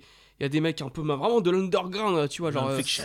Les non-fiction. les ouais. Outer Space, Ouais, ce que euh, j'allais dire, en fait, il y a tout un ésotérique. euh. Il y a tout un groupuscule autour de, de Jedi Mind Tricks et donc surtout de Army of the Pharaoh où c'est vraiment l'underground new-yorkais et donc de Philly avec euh, Vinny Paz. C'est des mecs. on- à ce moment-là, on est dans une période du rap aussi où New York, ça va plus, très clairement. Non. Où, euh, où le Sud commence à prendre le pouvoir petit à petit. Ouais. Et les gens, et tu- c'est marrant, tu parlais de Rap 2K tout à l'heure, les gens, ils étaient butés à Jedi Mind Tricks sur le forum Rap 2K. Et vraiment, Mm. c'était. euh, Moi, je me le suis jamais pris parce que ça me. Quand il y avait trop de hype autour d'un truc, j'écoutais pas et j'étais clairement plus sudiste. Aujourd'hui, bon, je regrette un peu parce que surtout les CD, ils sont introuvables ou alors à plus d'une centaine d'euros sa mère. Ouais. Mais euh, c'est, euh, c'est- il y a tout un groupuscule là, qui est quand même assez incroyable où c'est plus du rap euh, un peu, euh, je veux pas dire héroïque, mais vous voyez, c'est, c'est simple un peu avec à base de violon de, Mhm. dans des films de bataille Euh, et tout, tout ouais, ça. bien sûr. Ouais, euh, Heroic Fantasy. Ouais. euh, ouais, un peu dans, un peu dans ce délire épique. Moyenâgeux voilà, même. hein. Exactement. Vinny Paz, il fait beaucoup de références justement à cette, Ouais. à- aux périodes antiques. C'est clair, c'est clair. Et euh, et il y a les Snowgoons après qui sont arrivés un peu plus tard. Les Snowgoons, c'est plus un groupe de DJ allemands Mhm. qui sont exportés aux US et leur album phare pour moi, c'est euh, le Black Snow où ça regroupe vraiment toute l'élite de l'underground euh, de la côte est euh, généralement et pareil que des samples épiques à base de gros violons, de Mhm. machin et tout. C'est bon, c'est ça a écouté et je sais que tu te rappelles de mon pote Jordan qui était venu euh, Oui. au concert de Benjamin Epps Il est fan un petit peu de rap, tu Ah, vois. On était là tous les trois au concert Mm, Benjamin. C'est vrai aussi. Mhm. Ouais. Mhm. Et euh, il est fan de rap, mais il va pas être à fond dans les Jay-Z, dans les Nas comme Mhm. nous, les diplomates. Par contre, les Jedi Mind Tricks, lui, il adore. Tu vois. Mais ça, c'est marrant. Moi, je connais plein de mecs qui sont des métalleux. Genre, ils Ouais. écoutent, euh, euh, pour citer des groupes, Five Figures, euh, Death. Punch, les groupes de métal, mais vraiment que moi, je, je- je ne connais pas. Et eux, euh, quand tu leur parles de rap, bon, ouais, Eminem, Cypress Hill, parce que tous Ouais. les métalleux, enfin, Ouais. beaucoup de métalleux aiment ça. Public Enemy. Et Ouais. Public Enemy, ah ouais, c'est marrant ça effectivement, aussi, oui. Public. Enemy. Et, euh, Et Jedi Mind Tricks. Mind Tricks, Bah, Army of Pharaoh. Bah, euh, pour moi, c'est. En fait, c'est comme tu l'as dit, c'est qu'on arrive à la fin 90, tu vois, où, hormis les têtes d'affiche qu'on voit, Mhm. donc les Jay-Z, les DMX, il y a une forme de mouvance, tu vois, dans l'underground, tu vois, Mhm, qui se crée. Tout à l'heure, je parlais justement de, de la left coast, tu vois, Mhm, et également des, des rap, de toute la vague des rockers, les Mos Def, tout ça, tu vois. Et il y a eux, mais eux, je trouve qu'ils sont encore plus underground que ces mecs-là. Ouais, mais oui. tu vois. C'est euh, le truc c'est ça et, et, et le truc, c'est que moi, pareil, tu vois, quand, quand ils arrivent, déjà, leurs CD sont difficiles à trouver. Ouais. Tu vois Mm. Et faut se mettre dans le contexte. On arrive aux années. De, ils arrivent 2001, 2002. Il y a les premières connexions AOL qui débarquent, tu vois. Je vais pas vous refaire l'historique, tu vois. On n'avait pas la DSL, il fallait, fallait clair. une journée pour télécharger l'album, tu vois. Ouais. Et moi, je me rappelle, j'étais au lycée.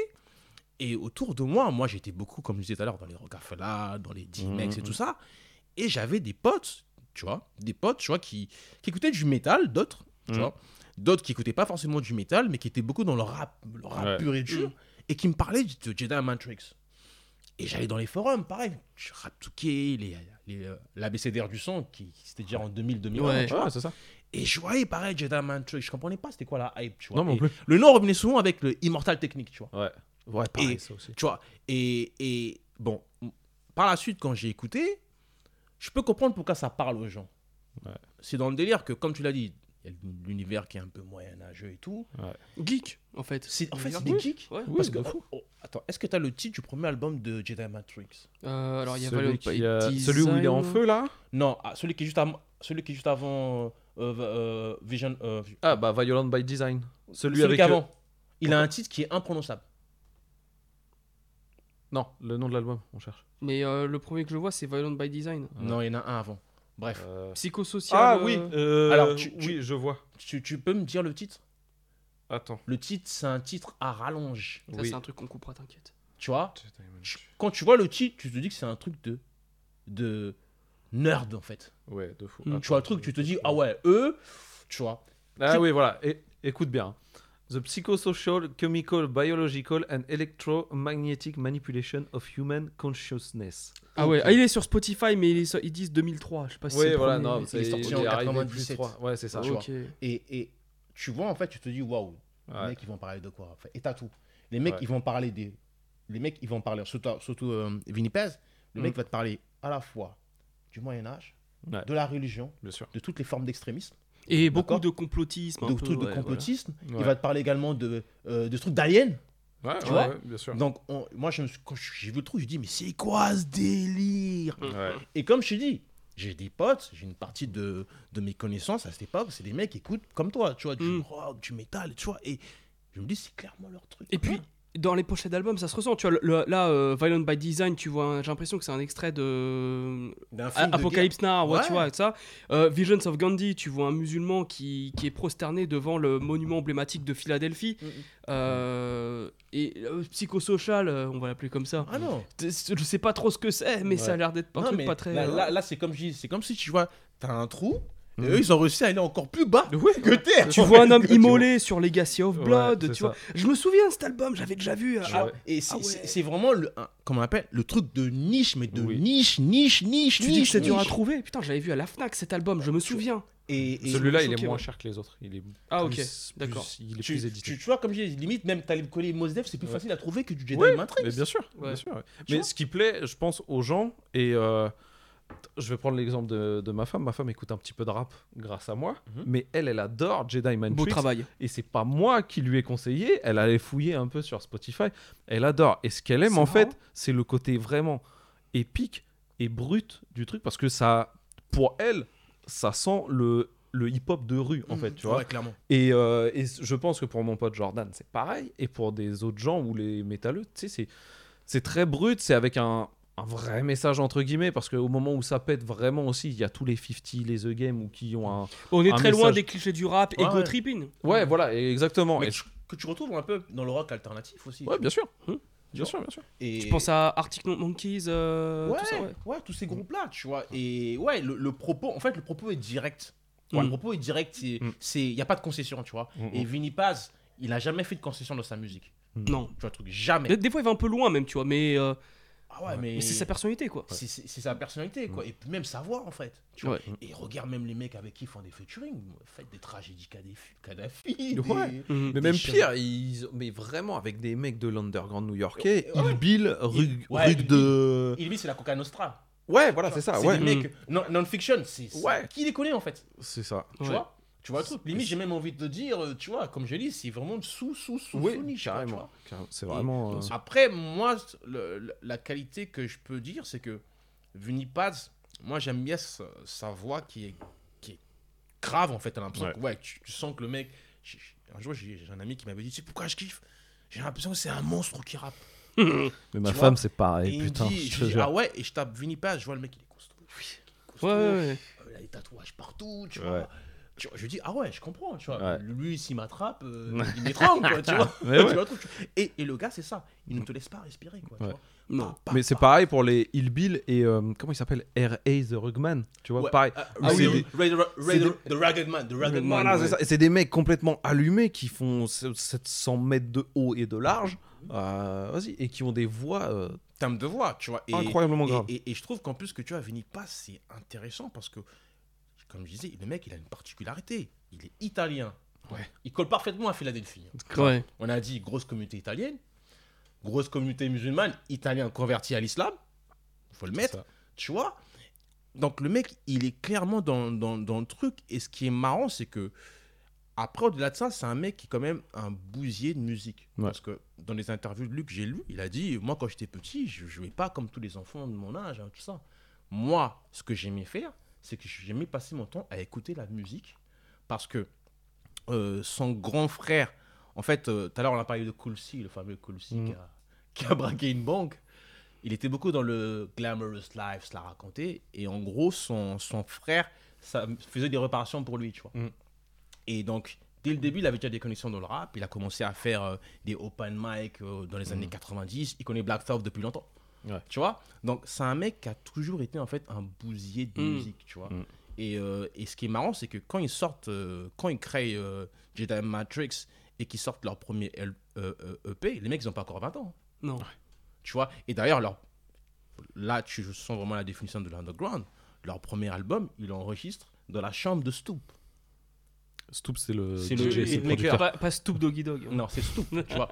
C'est Snoop, tu vois. Ouais. Snoop qui est portoricain et euh, Just Salah qui va venir après, qui est afro-américain mais qui vient de, de New Jersey. Donc, il représente bien la Mhm. démographie de, Mm. De. Philadelphie, tu vois, parce qu'il y a aussi une clair. importante communauté euh, euh, latino, P.D. Crack d'ailleurs, qui est à Dizzy moitié, Crack, il est euh, à moitié portoricain. et à Ouais. moitié noir. Ouais.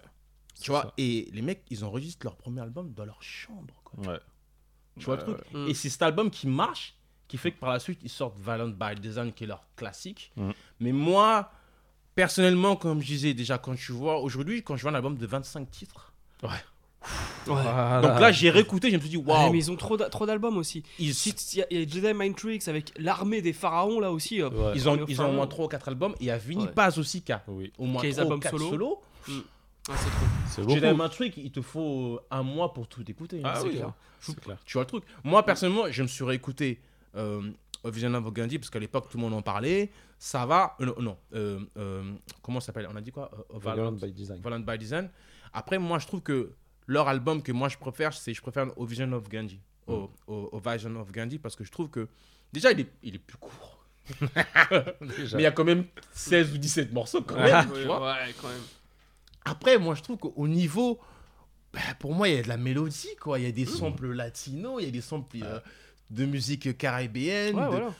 Ça me parle, moi, parce que ça me parle plus que. Pff, En fait, moi, quand j'écoute le premier album de leur deuxième album, j'ai l'impression que ça sonne. Des fois, ça paraît un peu bizarre au niveau des prods, c'est juste mon avis.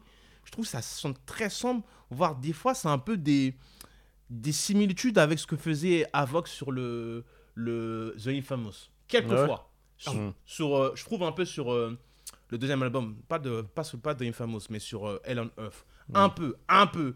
Mais c'est c'est du sous Avoc pour moi. Ouais, ouais. Ouais. On est d'accord Ok. Avoc, c'est quelqu'un, tu vois. Donc, moi, je trouve que. Je sais que pour certains, c'est un classique, tu vois. Pour eux. Moi, personnellement, je rentre moins dans le délire. Je rentre Ouais. peut-être plus dans le délire à partir de Vision of, Vision of Gandhi. Mm.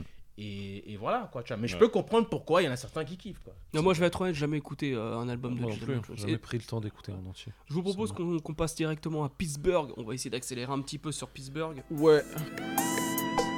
I just wanted to say that. yeah. Yeah. And your bitch can see this shit from across the street, nigga. It's pimping over here. Macaroni. Cushion orange juice, nigga. What up, Chevy? Germ, I see. Cardo on the beat. Don't chase them, I duck them. Smoke something, go to a new state soon as I fuck them. Niggas be pressed for pussy, it ain't nothing. Instead of worrying about who that bitch fucking, why don't you get you some money? Nine times out of ten, she see me stunting. Game running, wanna know my hotel and who phone the ring when she coming. I keep it a hundred. Get love from the hoes, but it's money over bitches, nothing above it. Like the weed, loud like my engine when I speed up. Bitches holding they weed, rolling trees with their pretty feet up. Them suckers often imitate, but they can't beat us. So super high, look in the sky when you won't see me, bruh. Cut my speakers up, drowning out what the critics say. Just continue to smoke and remain G as fuck. G as fuck. Polo socks match my polo hat. She leave once, it's a known fact. She ain't coming back. Now Taylor gang that shit changed, but the amount of horses in my Alors, on vient de s'écouter Mesmerized de Wiz Khalifa, issu de. Kush and Aaron Juice. Ah, tu aimes une cette des mixtape. meilleures mixtapes du monde entier. C'est vrai qu'elle est arrivée. On va, pas- on va parler très vite fait de Pittsburgh, qui est pas très loin de Philadelphie, pour évoquer Ouais. deux artistes, donc euh, Wiz Khalifa et Mac Miller. Mac Ouais. motherfucking Miller. Voilà. Wiz- Khalifa, moi, je me le prends en pleine tête parce qu'il fait partie de cette génération internet qui pop d'un coup là, sur les dates pif et les machins où ils balançaient leurs, euh, leurs extraits. Hmm. Et euh, Wiz Khalifa, gros talent gâché, je pense. C'est pas un MC méga talentueux, c'est pas un Hmm. gars technique déjà. C'est plus un MC d'ambiance, très clairement. Mais à partir du moment où il signe sur Atlantic Records et qu'il sort Rolling Papers avec Black and Yellow et Roll Up et tout ça, et, euh, ça se barre en couille, putain. Alors que. Il est arrivé dans la mauvaise période. Euh, La période oui, je swag. Ouais, ouais, effectivement, oui, exact. Et, euh, mais pourtant, il a une petite casserole au cul quand même, où sur son, un de ses albums, Deal or No Deal, il... non, c'est même pas sur cet album-là, pardon, mais il sort un single qui s'appelle Say Yeah et qui reprend une, une top Alice line. DJ, de- ouais. Ouais, une top line justement de techno ou de, ou de, Ouais. de musique électro, ah, ah, j'ai une anecdote là-dessus, et je crois que j'en ai parlé un petit peu Ah dans oui, vrai. sur Currency. Ouais. C'est que moi à l'époque, euh, quand j'étais au lycée, je m'amusais à faire. à- J'avais le logiciel Reason et je m'amusais à composer des petits morceaux. Et euh, j'étais sur MySpace et je parlais avec euh, Johnny Giuliano. Et je savais pas qui c'était, Mm. il était pas connu. Et je disais, ouais, tout ça, je fais des prods. Il me disait, ah, c'est cool, mais je sais très bien qu'il écoutait pas ce que je faisais. Et il me dit, ouais, j'ai un artiste, euh, Wiz Khalifa. Et, et euh, j'ai vu sur son MySpace qu'il y avait ce morceau euh, où il reprend Better of Alone de Alice DJ. Mm. Euh, et je trouvais ça dingue. Ouais. Et quand j'ai vu que deux ans après, Wiz Khalifa c'est devenu une superstar, je me suis dit, ah ouais, quand même. Ouais. Mais avant de sortir son album euh, Rolling Papers, il y a Kush and Orange Juice, mais qui est complètement folle et qui met carrément en avant tous les, tous les stoners. Il y a Currency, Big Crit, Smoke Disa, je crois. Mm, Smoke Disa, ouais. Ouais, Et c'est vraiment, c'est pour moi, c'est une de mes mixtapes préférées, c'est un de Mm. mes projets préférés, je crois. Mm. Et euh, c'est euh, c'est fou. Après, euh, Wiz Khalifa, euh, putain, il un- moi je trouve, il a trop voulu se la jouer à la, à la Kanye West, a étalé sa vie privée un peu partout. Euh, Avec Amber Rose. euh, ouais, son histoire avec Amber Rose, c'était. Ah, après, Je détestais ce Ah, couple. C'est vraiment tout ce que je détestais, c'était ce couple. Ah, Après, moi, je trouve que des mecs comme les Wiz Khalifa ou voire même les ASAP Rocky, c'est des mecs qui sont rentrés à un moment où, en fait, ils avaient d'autres sources de revenus, en fait. Ouais. D'accord Mm. C'est-à-dire qu'une fois qu'ils avaient leur fanbase, ils se sont dit, bon, c'est bon, on va faire d'autres trucs annexes. Tu vois, Ouais. ASAP Rocky, il est parti dans la mode, un truc. Wiz Khalifa, il a ouvert son entreprise de, tu Ouais. vois, de cannabis, tu vois. Mm, mm, mm. Il s'est mis aussi à la muscu, parce que le sport a occupé une grosse partie, hein, tu vois. D'ailleurs, euh, physiquement, il a rien à voir à- au Wiz Khalifa de. Il a changé, là J'ai pas Putain, fait j'ai- attention. j'ai pas- non, mais j'ai c'est. pas vu c'est- sa tête. Ah non, mais tu le, tu le vois, mais c'est. c'est, c'est... C'est vrai Ah, mais c'est une machine. Hein. C'est une machine. tu Moi, vois. je me souviens Ah, d'une tu vois. Après, baguette, c'est- il était tout c'est pas sec, 50 là. Cent, non, tu vois. Bah, c'est comme Ace Hood. À un moment, Ace Hood, il est devenu hyper musclé. il, hein. il est toujours, tu vois. Mais euh, Wiz Khalifa, c'est c'est devenu un mec. euh, Ok. Il fait du sport, il fait du MMA. euh, Ah il, a sa fait petite- du MMA Oui, oui, oui, oui. Enfin, après, il fait pas en compétition, hein, tu vois. Mais, Ah, mais euh, quand même, Ah a- ouais, a là, on la voit la diff. Fais voir. Ah ouais, ouais. Tu vois. Il- Ah oui. Euh, Non, moi, je me souviens de la petite baguette oui. à gauche, mais Ah à droite, là. Ah non. ouais, on, dirait ça, les, les- il y avait un mème, je me souviens, sur Facebook où tu voyais en concert comme ça, un peu penché en arrière. Ah oui. Et il y avait euh, les, tu sais, les, les extraterrestres qui boivent du café là dans Men in Black. Ah ouais. Ils avaient fait le parallèle. Ah, personnellement, moi, quand je le vois, mais moi, je me dis, il faut que je me décide de prendre un coach, tu vois. Clair. Ah donc, euh, donc, donc voilà, il a commencé à, sortir avec euh, des mannequins, Mm. donc à fricoter un peu avec d'autres univers. Et tu sens que, tu sais, une fois que tu, tu gagnes ton argent, tu as d'autres Oui. sources de revenus, un peu comme C'est Essa Proki, Mm. qui, sort avec Rihanna maintenant. Pourquoi tu te dis, tu te dis, mais pff, en fait, à quoi ça sert en fait Ah, le jeu kiff, le kiff. Ouais. Ouais, c'est ça. Mais j'ai l'impression qu'il commence à revenir gentiment dans pas dans le droit chemin entre guillemets, mais à, à refaire plaisir à sa fanbase parce que donc ce dernier album là que vous vous avez écouté avait l'air pas mal, ça revient quand même un peu aux sources. Mm. Il avait sorti il y a quelques années euh, un album ou une mixtape en commun avec Currency qui s'appelait 2009, je crois, qui euh, vraiment qui rappelait le début de How Fly, tu vois. Ouais. Et j'en- maintenant que la hype est passée, Wiz Khalifa, c'est bon, on a entendu parler pendant 5 ans, 6 ans d'affilée. Ouais, bah, il, risque, il, risque, il risque pas de revenir, je pense. Non, non, non, justement, donc euh, là, il peut Non, il a- enfin peut-être. Il a sa fanbase, donc Ouais, je voilà. pense que maintenant, comme tu l'as dit, il Ouais. va sortir des albums juste pour se faire plaisir. Voilà, c'est ça. Et qui va. euh, ça me fait penser à Slim Tug. Tu vois, alors, complètement rien à voir, mais Slim Tug qui avait sorti ses, ses albums avec Pharrell et en Major, là. Mm. Aujourd'hui, c'est. Je sais plus qui sur. C'était pas IBN qui nous en parlait sur. euh, C'était Raphaël Dacruz. Oui, mais IBN nous en avait parlé, je crois, sur, possible, sur ouais. Instagram, et qui disait Big que Slim. Slim Tug sortait un album par an, mais des trucs chill, relax, tu vois, et Mm. c'est stylé. C'est sympa, ouais. mais ouais, c'est ouais. mais c'est vrai, comme je dis, j'ai écouté l'album de Wiz Khalifa que j'ai écouté. et Mm. Je l'ai écouté, je travaille. Je, je Ouais. travaille sur du Wiz Khalifa. Ouais, c'est cool.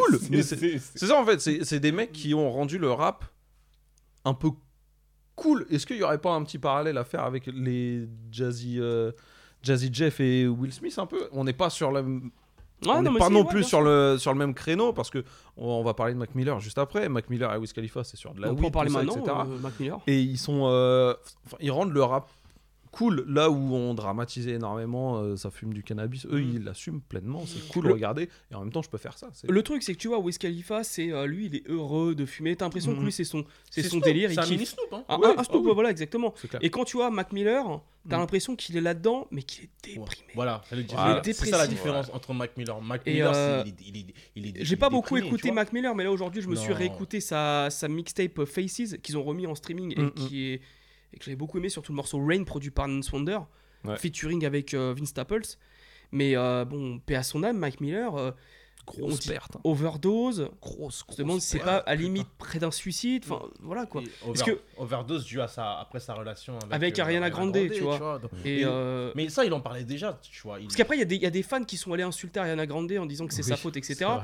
Je pense que ça a dû jouer. Mais de là à dire que c'est entièrement la faute d'elle, tu vois, c'est. Génération Twitter.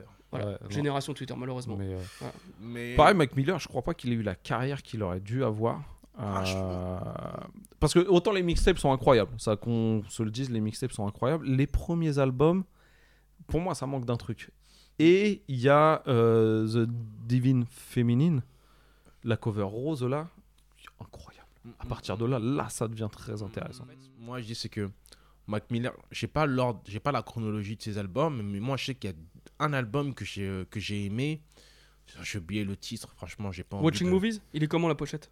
Celui où il est à poil là, Watching. Movies, Ouais. Sounds Off. Ouais. Même il y a Jay Electronica et tout. Ouais. J'ai j'ai apprécié cet album. Euh, il avait sorti aussi un projet euh, Flocavelli. Euh, non, oh non, Euh, Flocavelli. Machiavelli. Euh, pardon. C'était Machiavelli. Euh, ouais, C'est- Machiavelli. Non, Si. Machiavelli. Macadélique. Mac- Mac- Macadélique, il est là. Voilà, Macadélique. Voilà, C'était une mixtape ça, ouais. C'était une mixtape, tu vois. Ouais. que j'avais aimé, que j'avais aimé, et tu retrouves, c'est vrai, tu retrouves cette thématique, tu vois, le mec, il est tiraillé entre, Ouais, aussi, tu vois, vrai. En fait, c'est un hédoniste, Mm. c'est un hédoniste, clairement, le mec, il aime la fumette, il aime, euh, il aime fuck, quoi, tu vois, Mm, mm. mais en même temps, il est dépressif, tu vois. Dépressif Quand, as fuck, hein, quand, il sort d'une relation qu'il a marquée, il est, Ouais. il est pas bien et tout. Et je trouve que c'est c'est dommage. Après, moi, ce que j'aime bien avec Mac Miller, c'est que les gens oublient que c'est un musicien. Oui.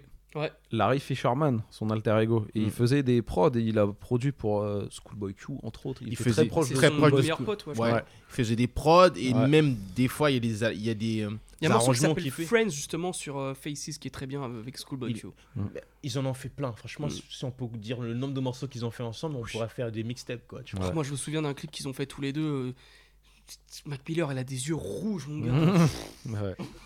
Mais il était très proche du, du TD, Ouais. hein, parce qu'il a beaucoup fité aussi Mais avec Absol mais- mais- et, euh, et Schoolboy Q, entre Mais, mais, mais c'est l'époque qu'on a dit, tu vois, c'est des mecs qui arrivent à fin des années 2000, des Mm. mecs qui sont nés entre fin des années 80 et début des années 90. Il, a mon- il a, il a un an de moins que moi, Mac Miller. Ouais, c'est ça, tu vois, entre fin des années 80 et début des années 90, et où tu as en fait, bizarrement, tu as tous ces crews qui viennent un peu partout des États-Unis, qui viennent du Sud, qui viennent de New York, qui viennent de, de LA, mais comme on dit dans le jargon, qui fuck ensemble, quoi, tu vois. Ouais. Ils Ouais. roulent ensemble, tu vois. Donc, tu as TDE, tu as Dreamville, tu as les ASAP Mob, Ouais, voilà. d'accord Aussi, ouais. euh, T'as Big Crit qui est là aussi, Ouais. C'est tu vrai. vois. T'as également Joey Badass qui débarque aussi, les New Era, tu vois.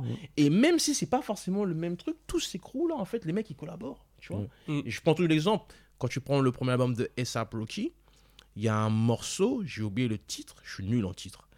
Et je crois que c'est un Pussycat comme on dit. One Train. C'est Ouais, One Train. Train. One Train. Ah oui. Ils sont tous là en fait. hein. Ouais. T'as Big Quasiment. ouais, Il y a Crit sur, je sais plus, il y a qui d'autre. Moi, c'est mon Ah couplet oui, préféré, T'as Joey Badass, Ouais, t'as Yella Wolf, ouais, exact. ouais. je sais pas s'il y a Mac Miller dessus, non Je suis pas sûr, je crois pas. Mais pour moi, c'était Ouais. ça en fait, c'est leur génération, tu vois. Mm, mm, mm. Mais ouais, c'est ça, ils étaient tous vraiment ensemble. Il y avait plus... Je crois qu'on se rend pas compte de cette période-là, parce qu'on a quand même des... Danny Brown aussi dessus. Danny Brown, Et. Kendrick Lamar. Ouais, Ouais, c'est ça. Kendrick, oui. Et on se rend pas Et compte... Action Bronson. On se rend pas, Action aussi, bien sûr. Bien sûr.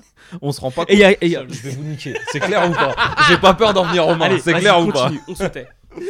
On se rend pas compte de cette période à ce moment-là quand même où on a tous les grands d'aujourd'hui qui euh, qui fitaient ensemble et on a- je suis pas sûr qu'on se soit rendu compte de cette période parce qu'il y avait quand même du lourd tu vois t'as les Azap Rocky Azap Mob enfin je veux pas te les reciter Mais tu Dan- les as cités tu Non, vois c'est Donc du coup, euh, on est passé vite fait sur Pittsburgh et Ouais. euh, on va attaquer les années 2010 avec un rappeur qui est peut-être, peut-être un descendant de Cassidy dans son style.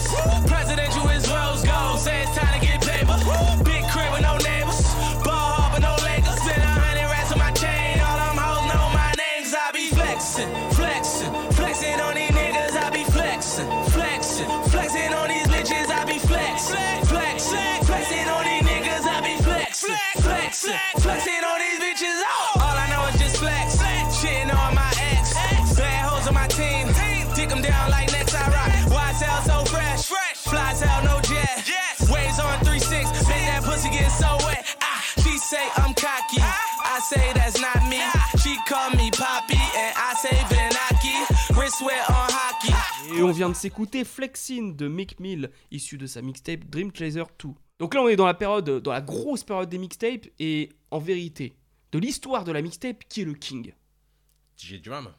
Gangsta Grace.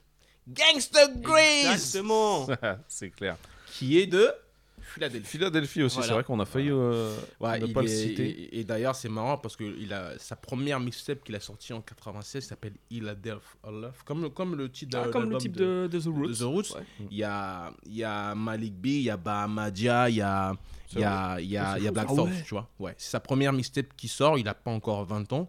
Et c'est après, dès lors qu'il décide de partir euh, étudier euh, euh, à Atlanta, en fait, il part dans une grosse université, l'université Clark.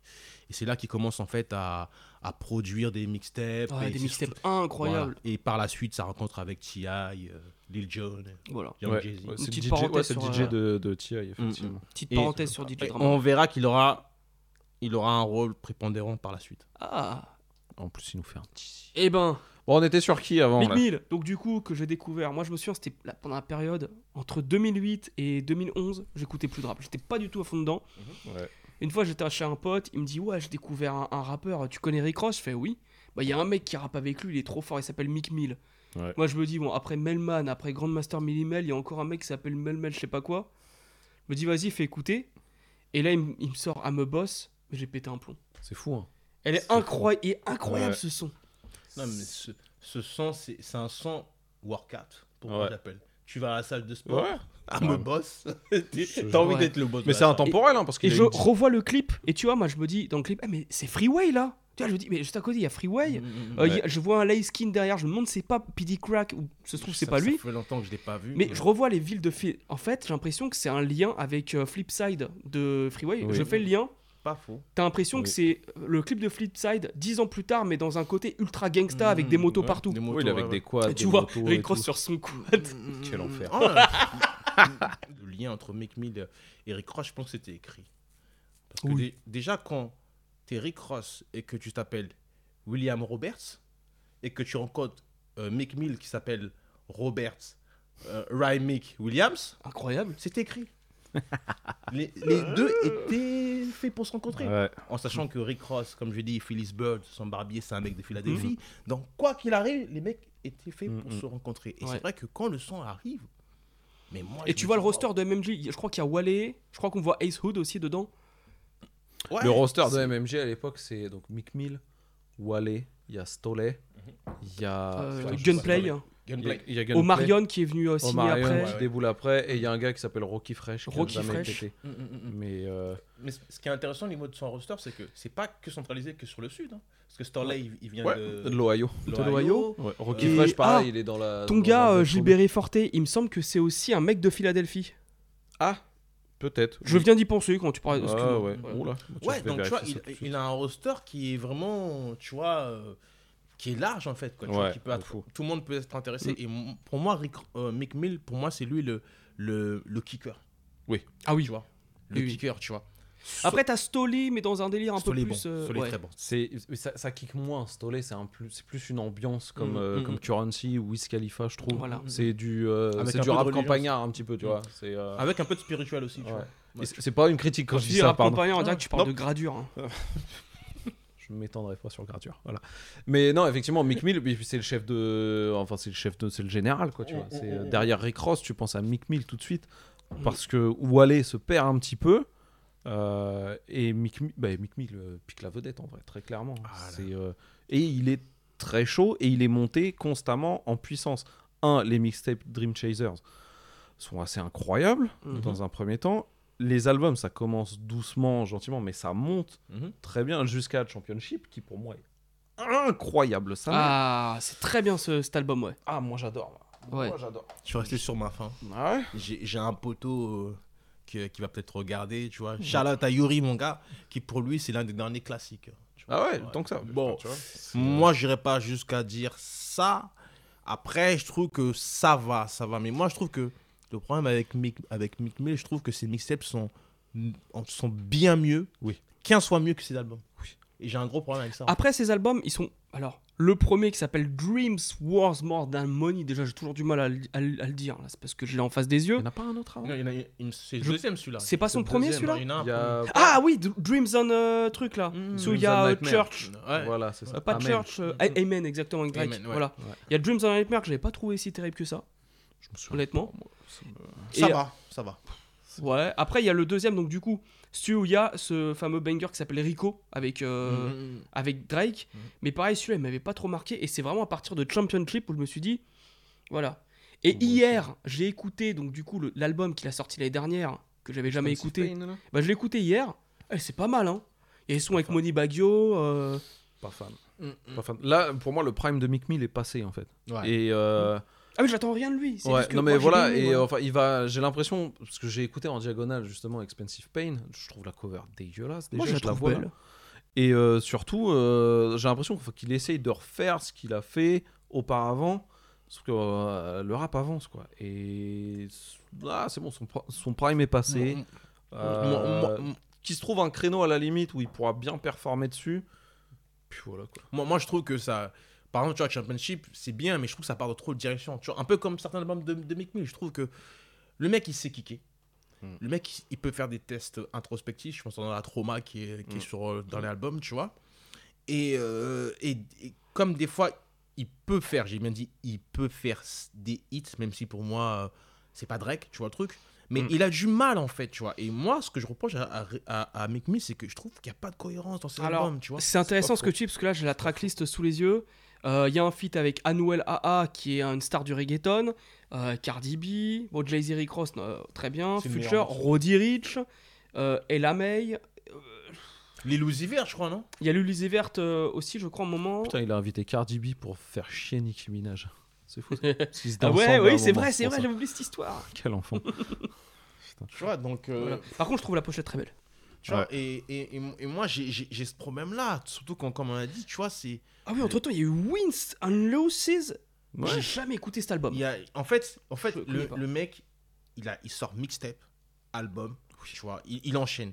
Mais moi, c'est comme je dis, c'est que des fois, à un, moment, quand tu sors trop de trucs, on n'arrive plus à te Ouais. suivre. Et Mhm. moi, à un moment, je te cache pas, euh, j'ai- aimé au début parce que je trouvais qu'il y avait une énergie, Mhm. tu vois. Et moi, comme tu as dit, il me rappelle un peu les, les PD Crack, les Cassidy. Ils viennent de l'école de battle, Voilà. la grosse Ouais. école de battle, Oui. tu vois, de, de Mhm. Philadelphie. Tu vois, qu'ils ont tous ces Mais mecs. ça se ressent C'est un lyriciste du aussi. flow, ouais, C'est un lyriciste, tu vois. Mais je trouve que il manque quelque chose, quoi, tu vois. Et, et surtout, là où il s'est perdu, il s'est tiré un peu une balle dans le pied, Mick Mill, c'est son clash avec, avec euh, Euh, Drake, je trouve. Alors que, pour moi, il était, so- il était, il était censé sortir vainqueur. Il a, il a perdu, du, tu vois, il a, bah, il a perdu, quoi, tu vois. En plus, ils ont, ils ont fait deux, deux tubes de bonne facture hein, entre Ouais, le. tu vois, tu vois, la et- connexion Mick et elle est bien. J'ai envie de te dire, c'est que. Et d'ailleurs, j'ai une bonne anecdote sur ça. Alors, je parlais de DJ Drama qui est de Philadelphie. En fait, c'est Drama, il a un rôle à jouer. Parce que c'est. Il en parle dans le Drake Sham d'ailleurs. En fait, c'est. Drake sor- sortait, ou plutôt a eu une relation avec l'ex de, de Drama. Mhm. Ok? Ouais. Drama. Il a la rage. Mick Mill vient en studio et il lui, do- il lui sort cette, cette anecdote. Il dit Oui, Drake, tu sais que j'ai vu Drake en studio euh, et il écrit pas ses textes, c'est Quentin Miller. Quentin Miller était là. Mm. Mick Mill, il voit ça. Et il s'en sert. Au final, plutôt que ça lui sert, ça l'a plutôt desservi. Donc il y a ça. Et puis, malheureusement, tout à l'heure, on parlait de Philadelphie, le rapport entre euh, l'enfer et le paradis. Donc ce côté, on est tiraillé entre la rue et dans le droit chemin. Bah, Rick Ross, euh, Mick Mill, malheureusement, il va faire de la prison. Après, c'est pas lui qui est, qui, qui- qui est coupable parce qu'en fait, en fait, le mec a un casier judiciaire qui est large. D'accord? Comme les Benny Siegel, les, Mm. Les bien sûr. les Freeway. Et le problème, c'est que malheureusement, il a fait de la prison. J'ai oublié l'hi- l'histoire, qui est, un- qui est très complexe.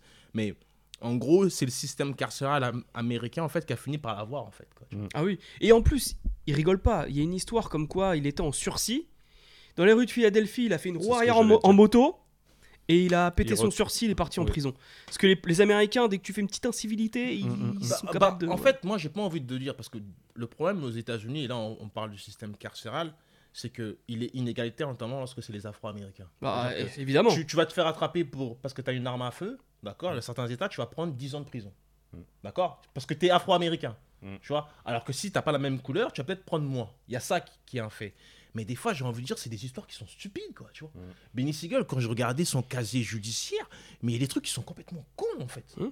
Tu vois le truc? Et le problème, c'est qu'à Philadelphie, ils sont partagés entre ce côté street crédibilité, tu vois, qui leur pousse des fois à faire des conneries, tu vois, et ce côté où on- ils doivent se dire ah merde, on a ah merde, faut être dans le droit chemin, aller dans la religion, tu vois. Je reprécise aussi que Mick Mill, même si euh, on ne sait pas de quelle religion il est, il a une partie de sa famille qui est chrétienne et l'autre partie qui est musulmane. Ouais. Je parlais de l'apport de, enfin, de, de la grosse influence des musulmans à Philadelphie, tu vois. Et, et le problème, c'est que, c'est que, ouais, c'est que tu, tu, tu perds un, euh, un, un, un bif avec Drake, alors que pour moi, c'est c'est lui qui, qui était censé être gagnant, parce qu'il rappe mieux que, que Drake pour moi. Et après, tu te fais rattraper par tes affaires. Donc, euh, Mm. Ouais. C'est dommage. c'est. C'est lui Moi, le vrai reproche que j'avais à faire à Mick Mill, c'est que il y a beaucoup d'énergie. hein. Il y a beaucoup trop d'énergie. d'énergie. Et il gueule. Mais pendant des- longtemps, Oui. je trouvais qu'il gueulait dans son micro. Oui, non, mais oui, il gueule, mais ça, ça- infernal. Mais, mais j'ai un pote, j'ai un pote, j'ai des potes qui disaient, mais qui fassent de la dancehall comme Vibes Cartel. Désolé de gueuler, mais voilà. J'ai clair. j'ai des Ouais. potes qui l'appelaient le Vibes Cartel américain, tu vois. Tu vois le truc Ouais. C'est qu'il y a beaucoup d'énergie. Ouais, beaucoup Et trop pour moi, faut savoir canaliser, tu vois. Ouais. Je prends souvent l'exemple Bustaflex avant qu'il signe chez Cool Chain et après. Tu vois ce que je veux dire? Ouais. Bustaflex, à la base, c'est un mec qui a beaucoup d'énergie, c'est un freestyler. Dès lors qu'il sort son premier album, Cool Chain canalise. Tu vois Mm. Et Mick Mill, il vient d'une école où tu as un freestyler, tu fais des battles, où il faut avoir cette énergie. Je pense que le problème, c'est ça avec Mick Mill, c'est que des fois, il y a beaucoup trop d'énergie. Tu vois Ouais. Infernal. Infernal. Moi, pendant longtemps, il m'a saoulé. et Je l'ai je l'ai longtemps boudé jusqu'à Ah, il y a aussi. quelques années. Parce qu'il gueule. I'm a boss, je suis un peu passé à côté. Parce qu'il gueule. Déjà que l'instru est, même si elle est incroyable, elle est très bruyante. tu vois? Et lui, faut avec le mix, il gueulait encore plus par-dessus. Mais I'm a boss Mais ouais I'm a boss Ouais, ouais. Tu le fais trop bien On a des voix fluettes. Non, mais après ça, après ça, attention, c'est un banger qu'il a fait. Oui, bien sûr, Tu bien sûr, tu- on dit pas le contraire. dangereux. C'est c'est l'époque où Rick Ross, il arrive, il fait des concerts, il enlève son t-shirt, il bouge son ventre. Ouais. mais non, il nage sur l'eau. Il fait un Harlem Shake avec son ventre. Et je le Mon précise, Dieu. William Roberts qui ramène Robert Williams. C'est fou. Alors, aussi à Philly, il va falloir parler Oh, de l'illusie verte. Oh, mon dieu. Alors, attention, attention. Je rappelle que l'illusie verte, c'est un bon rappeur. Il est clivant. Moi, ce que je déteste, c'est le personnage. Je me pas C'est lui qui s'est machiné Oui, un diamant oui, sur le c'est lui, Il a dit je trouve ça nul. Je trouve ça nul, con. c'est pour frimer, c'est con. Mais en vrai, je trouve qu'il rappe bien, il abuse peut-être un peu trop d'autotune sur ses albums, mais quand il est en feat avec quelqu'un, que ça soit Isaiah Rashad, que ça soit Tyler the Creator, que ça soit Belly, il kick bien, il respecte la personne, ou même Mick Mill, hein. Migos, le couplet qu'il y a sur Migos, il a outshine euh, les, les, les, les trois Migos. Je, je peux être que. Enfin, je, En même temps, pas. j'ai il- pas d'avis, j'ai tellement pas écouté. Le seul Non, truc que j'avais kiffé. Ça vous parle peut-être un peu moins, parce que c'est on est dans, dans quelque Non. chose d'un peu plus... euh, Bah, moi, je pense pas. Moi, c'est juste une question de couleur. Parce que moi, Futu- euh, non, Young Thug, attention, Young Thug, j'ai- il y a des. Je suis pas un spécialiste de Young Thug. Mais Young Thug, je, je trouve qu'il sait rapper, qu'il y a des albums qui sont cohérents. Ah, moi, vois. je suis client de Young L'île Uzi Vert, oui, oui, ça paraît quand je vais peut-être me faire assassiner, mais bon, à moi, je pense qu'il va y avoir de l'ouverture. Il y a des morceaux où il rappe. Mais c'est vrai que moi, je- le personnage, en fait, me. Je sais pas comment C'est le personnage qui est, qui est repoussant, mais bien sûr, je comprends. Après, j'ai envie de te dire, on a eu aussi dans, dans le rap des mecs comme André 3000 à un moment, il était un peu dans un délire personnage où on, faisait, on, on, on- on calquait moins ses lyrics, tu vois le truc, Ouais. tu vois. Mais après, je peux pas comparer André 3000 et tu vois. Je ne te le permettrai pas. D'accord, je me ferais. Tu vois, donc Ouais. à la rigueur, j'ai envie de dire si c'était que l'aspect. Mais j'ai l'impression qu'en fait, que Lil Uzi Vert, en fait, en tout cas, je suis pas un spécialiste de l'extérieur, je vois Lil Uzi Vert que lorsque ça parle de ces polémiques. Eh, mais c'est ça le problème, et- c'est ça le problème. Mais moi déjà, je, bon, je me suis pris sa mixtape à l'époque, l'Illusie Verte versus The World. Il y avait des prods, bah, et justement, il est beaucoup produit par Don Cannon. Mais Don Cannon, pas le Don Cannon qu'on a connu à l'époque de Young Jeezy, le Don Cannon qui tombe des trucs un petit peu électroniques avec lesquels je suis pas forcément tout le temps d'accord. Mais il y a des Et- choses et intéressantes. Je précise que Don Cannon est de Philadelphie. Comme. En plus, Comme. euh, C'est vrai. Comme. Drama, euh, mais comme DJ DJ Drama, ouais, voilà. ensemble, Drama. De C'est vrai. affiliate. Ouais, oui, Mhm. c'est vrai qu'on l'a pas mentionné. Mais Vert oui. est signé chez. Dans, dans leur label. Ils ont créé Mm. un label. Et tu l'as dit tout à l'heure aussi, le beatmaker Jalil Beat. euh, Jalil Beat et de Philadelphie, voilà, ouais. c'est important de le Jalil dire. Beat et son frère Beat Belly. Voilà. Mm, Bon. En tout cas, moi je le redis encore une fois, sur le dernier album de Belly, Lucifer il a un couplet, on dirait presque Kendrick Lamar. Voilà. C'est bon. Non mais on dirait presque. Oui, Dans la, quand tu analyses ses vrai, paroles, ça sera creux, Oui. mais dans le flow, je t'ai fait écouter, c'est il y vrai, a un délire. écouter, Voilà. C'est vrai que on pourrait Non, oui, croire je- que ça ressemble un peu à Kendrick. Moi, Voilà, moi, je, peux, côté. je peux pas, je peux pas trop me trop en parler parce que comme j'ai dit, j'ai pas suffisamment écouté. Mm. Tu vois le truc. Euh, c'est- juste que quand je vois le personnage, bon voilà quoi, tu vois, c'est parce que je trouve que dans le délai al- rap alternatif, à Philly, t'en as quand même certains qui sont qui sont intéressants. Mm. Et Justement, je pense à Pin Rock qui est assez récent. Alors Pin Rock, je connaissais pas trop, je me suis intéressé à lui. Euh, il a sorti la hum, trois albums, Going Through the Motions et Catch These Vibes, que j'aime beaucoup. Mhm. Je vous propose qu'on s'écoute un extrait de cet Ah album.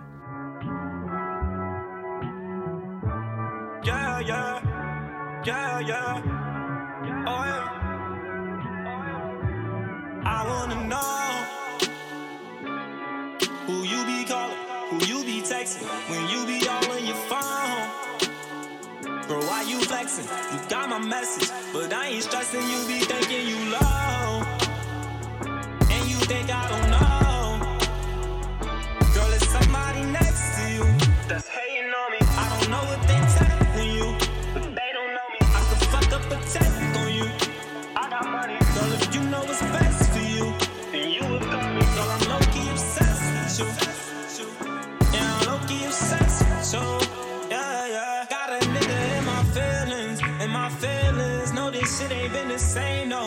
so distant, know you miss how I be thugging. On my hood shit, girl, I miss how we be fucking. And you ain't my bitch, got a nigga in my feelings, in my feelings. Know this shit ain't been the same, no.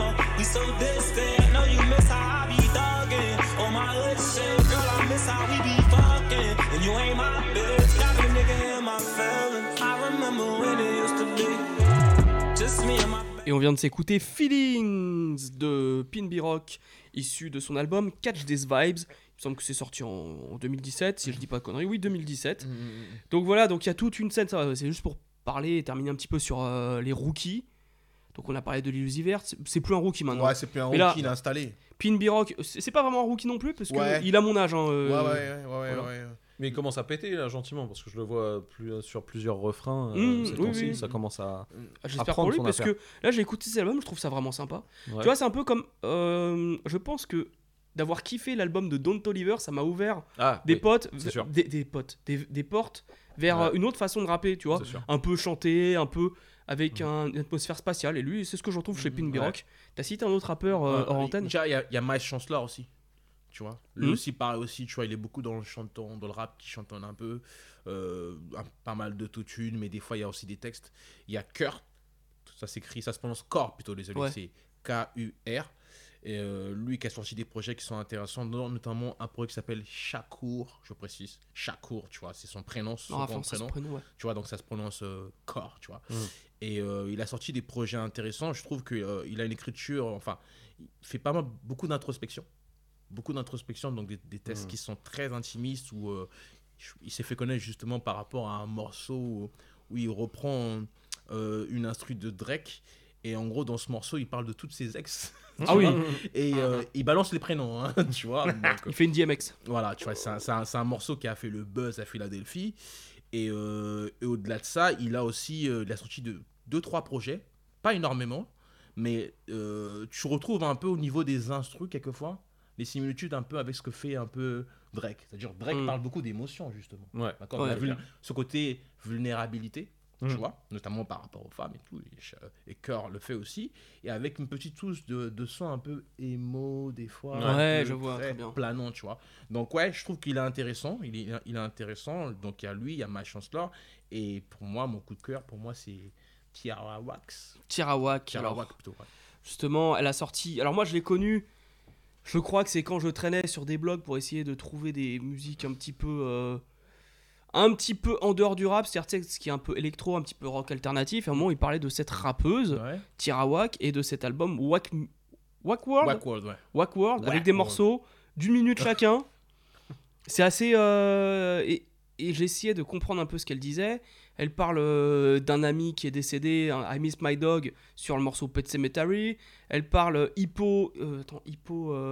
Hungry. Hungry Hippo. Mhm. Où elle parle, parce que c'est une femme qui est un peu dans bon point, Mhm. qu'elle n'hésite pas à aller démarcher des hommes pour les draguer, etc. C'est une femme qui est un peu dans son monde. ju- juste une déjà sur place, tu vois. C'est une Missy Elliott. C'est une Missy Elliott, tu Je trouve que c'est une Missy Elliott. C'est clairement sa source d'inspiration. Et d'ailleurs, au niveau des clips, parce que ce qui est bien, c'est qu'elle a sorti Wack World, donc les morceaux durent une minute. Mm. Euh, c'est des morceaux, en gros, tout ce qui lui passe par la tête.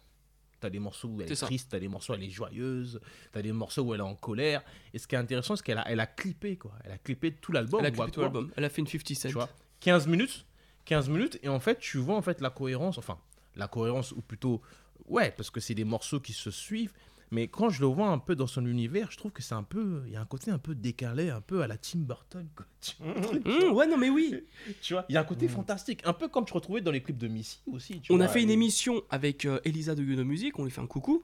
Euh, son son de la semaine, c'était en fin d'année dernière, elle, a elle nous a euh, suggéré un morceau de, de Tirawak justement. Mhm. Et euh, j'ai regardé le clip, c'est très burlesque, un peu à la, euh, Ah oui. dans la façon de s'habiller, etc. à la- C'est stand-up. Allez voir le clip de stand-up à la Tim Burton, comme tu l'as dit. Ah oui, clairement, tu vois. Elle a un côté un peu cartoonesque. Voilà, c'est ça l'expression. Après, là, je vois sa discographie, elle a qu'un seul album, mais par contre, elle a sorti des singles et des singles. Moi, celui qui m'avait plu à l'époque, c'était Only Child. Parce que moi aussi, je suis enfant unique, donc du coup, euh, je me reconnais un peu. Et, et j'ai pu la voir un peu au festival Will of Green en 2019, justement. Hmm, Voilà. D'accord. Donc, ouais, donc. Tiara Rack avec Tiara l'accent, Whack. tu vois. Et ce qui est intéressant, c'est qu'il y a tout un branding parce que Wack, c'est quelque chose qui est. qui Ça veut dire nul, Merde, c'est nul, quoi, MC. tu vois. Et elle, a, elle inverse le truc, quoi, tu vois. Donc, euh, donc elle est pas si wack que ça, en fait, tu vois. Donc, euh, donc voilà. Bien sûr, même, même par exemple, il y a un morceau qui s'appelle Pretty Ugly. On Mhm. traduit, ça veut dire soit joli moche, soit assez moche. Mhm. Donc, Même des fois, il y, a des- il y a des doubles ententes sur les titres de ces albums qui sont, qui sont sympas. Moi, j'aimerais bien qu'elle sorte un truc. Franchement, moi, moi, je te cache pas que euh, elle m'a catché. Quand j'ai juste vu le côté euh, euh, un album, des morceaux d'une minute, je me suis dit, mais de quoi? C'est intéressant. Tu Ah, vois. le seul que j'ai entendu faire ça, c'est JD là, avec Donuts. Tu vois le truc Donc, euh, rien que ça, ça m'a ça, ça m'a catché, le nom et tout. Et franchement, moi, je rentre dans son univers. Je serais curieux de savoir ce qu'elle va préparer, tu vois. son- Surtout Ouais. que là, 2019, on est en 2022. Je ne sais même plus en quelle année on était. Il y a eu le Covid, il y a eu le Covid. On sait même plus en quelle année on est. Non, 1997. c'est 2018, Warworld. 2018 Ouais. donc, donc, en gros, 4 ans. C'est quand j'ai commencé ma chaîne Fieldcast euh, que euh, je suis tombé sur cet Ah album. ouais, donc, ce Voilà. qui est énorme. Ouais. Tu vois Mais après à, à voir, dans la Mm. musique, il y a des artistes un peu à la Kendrick qui sortent des projets tous les 4-5 ans, mais c'est- ça reste des trucs de qualité. Mm. Et t'en as un peu comme Mick Mill qui balance des projets constamment, tu vois, mais bon. Voilà, C'est clair. Voilà.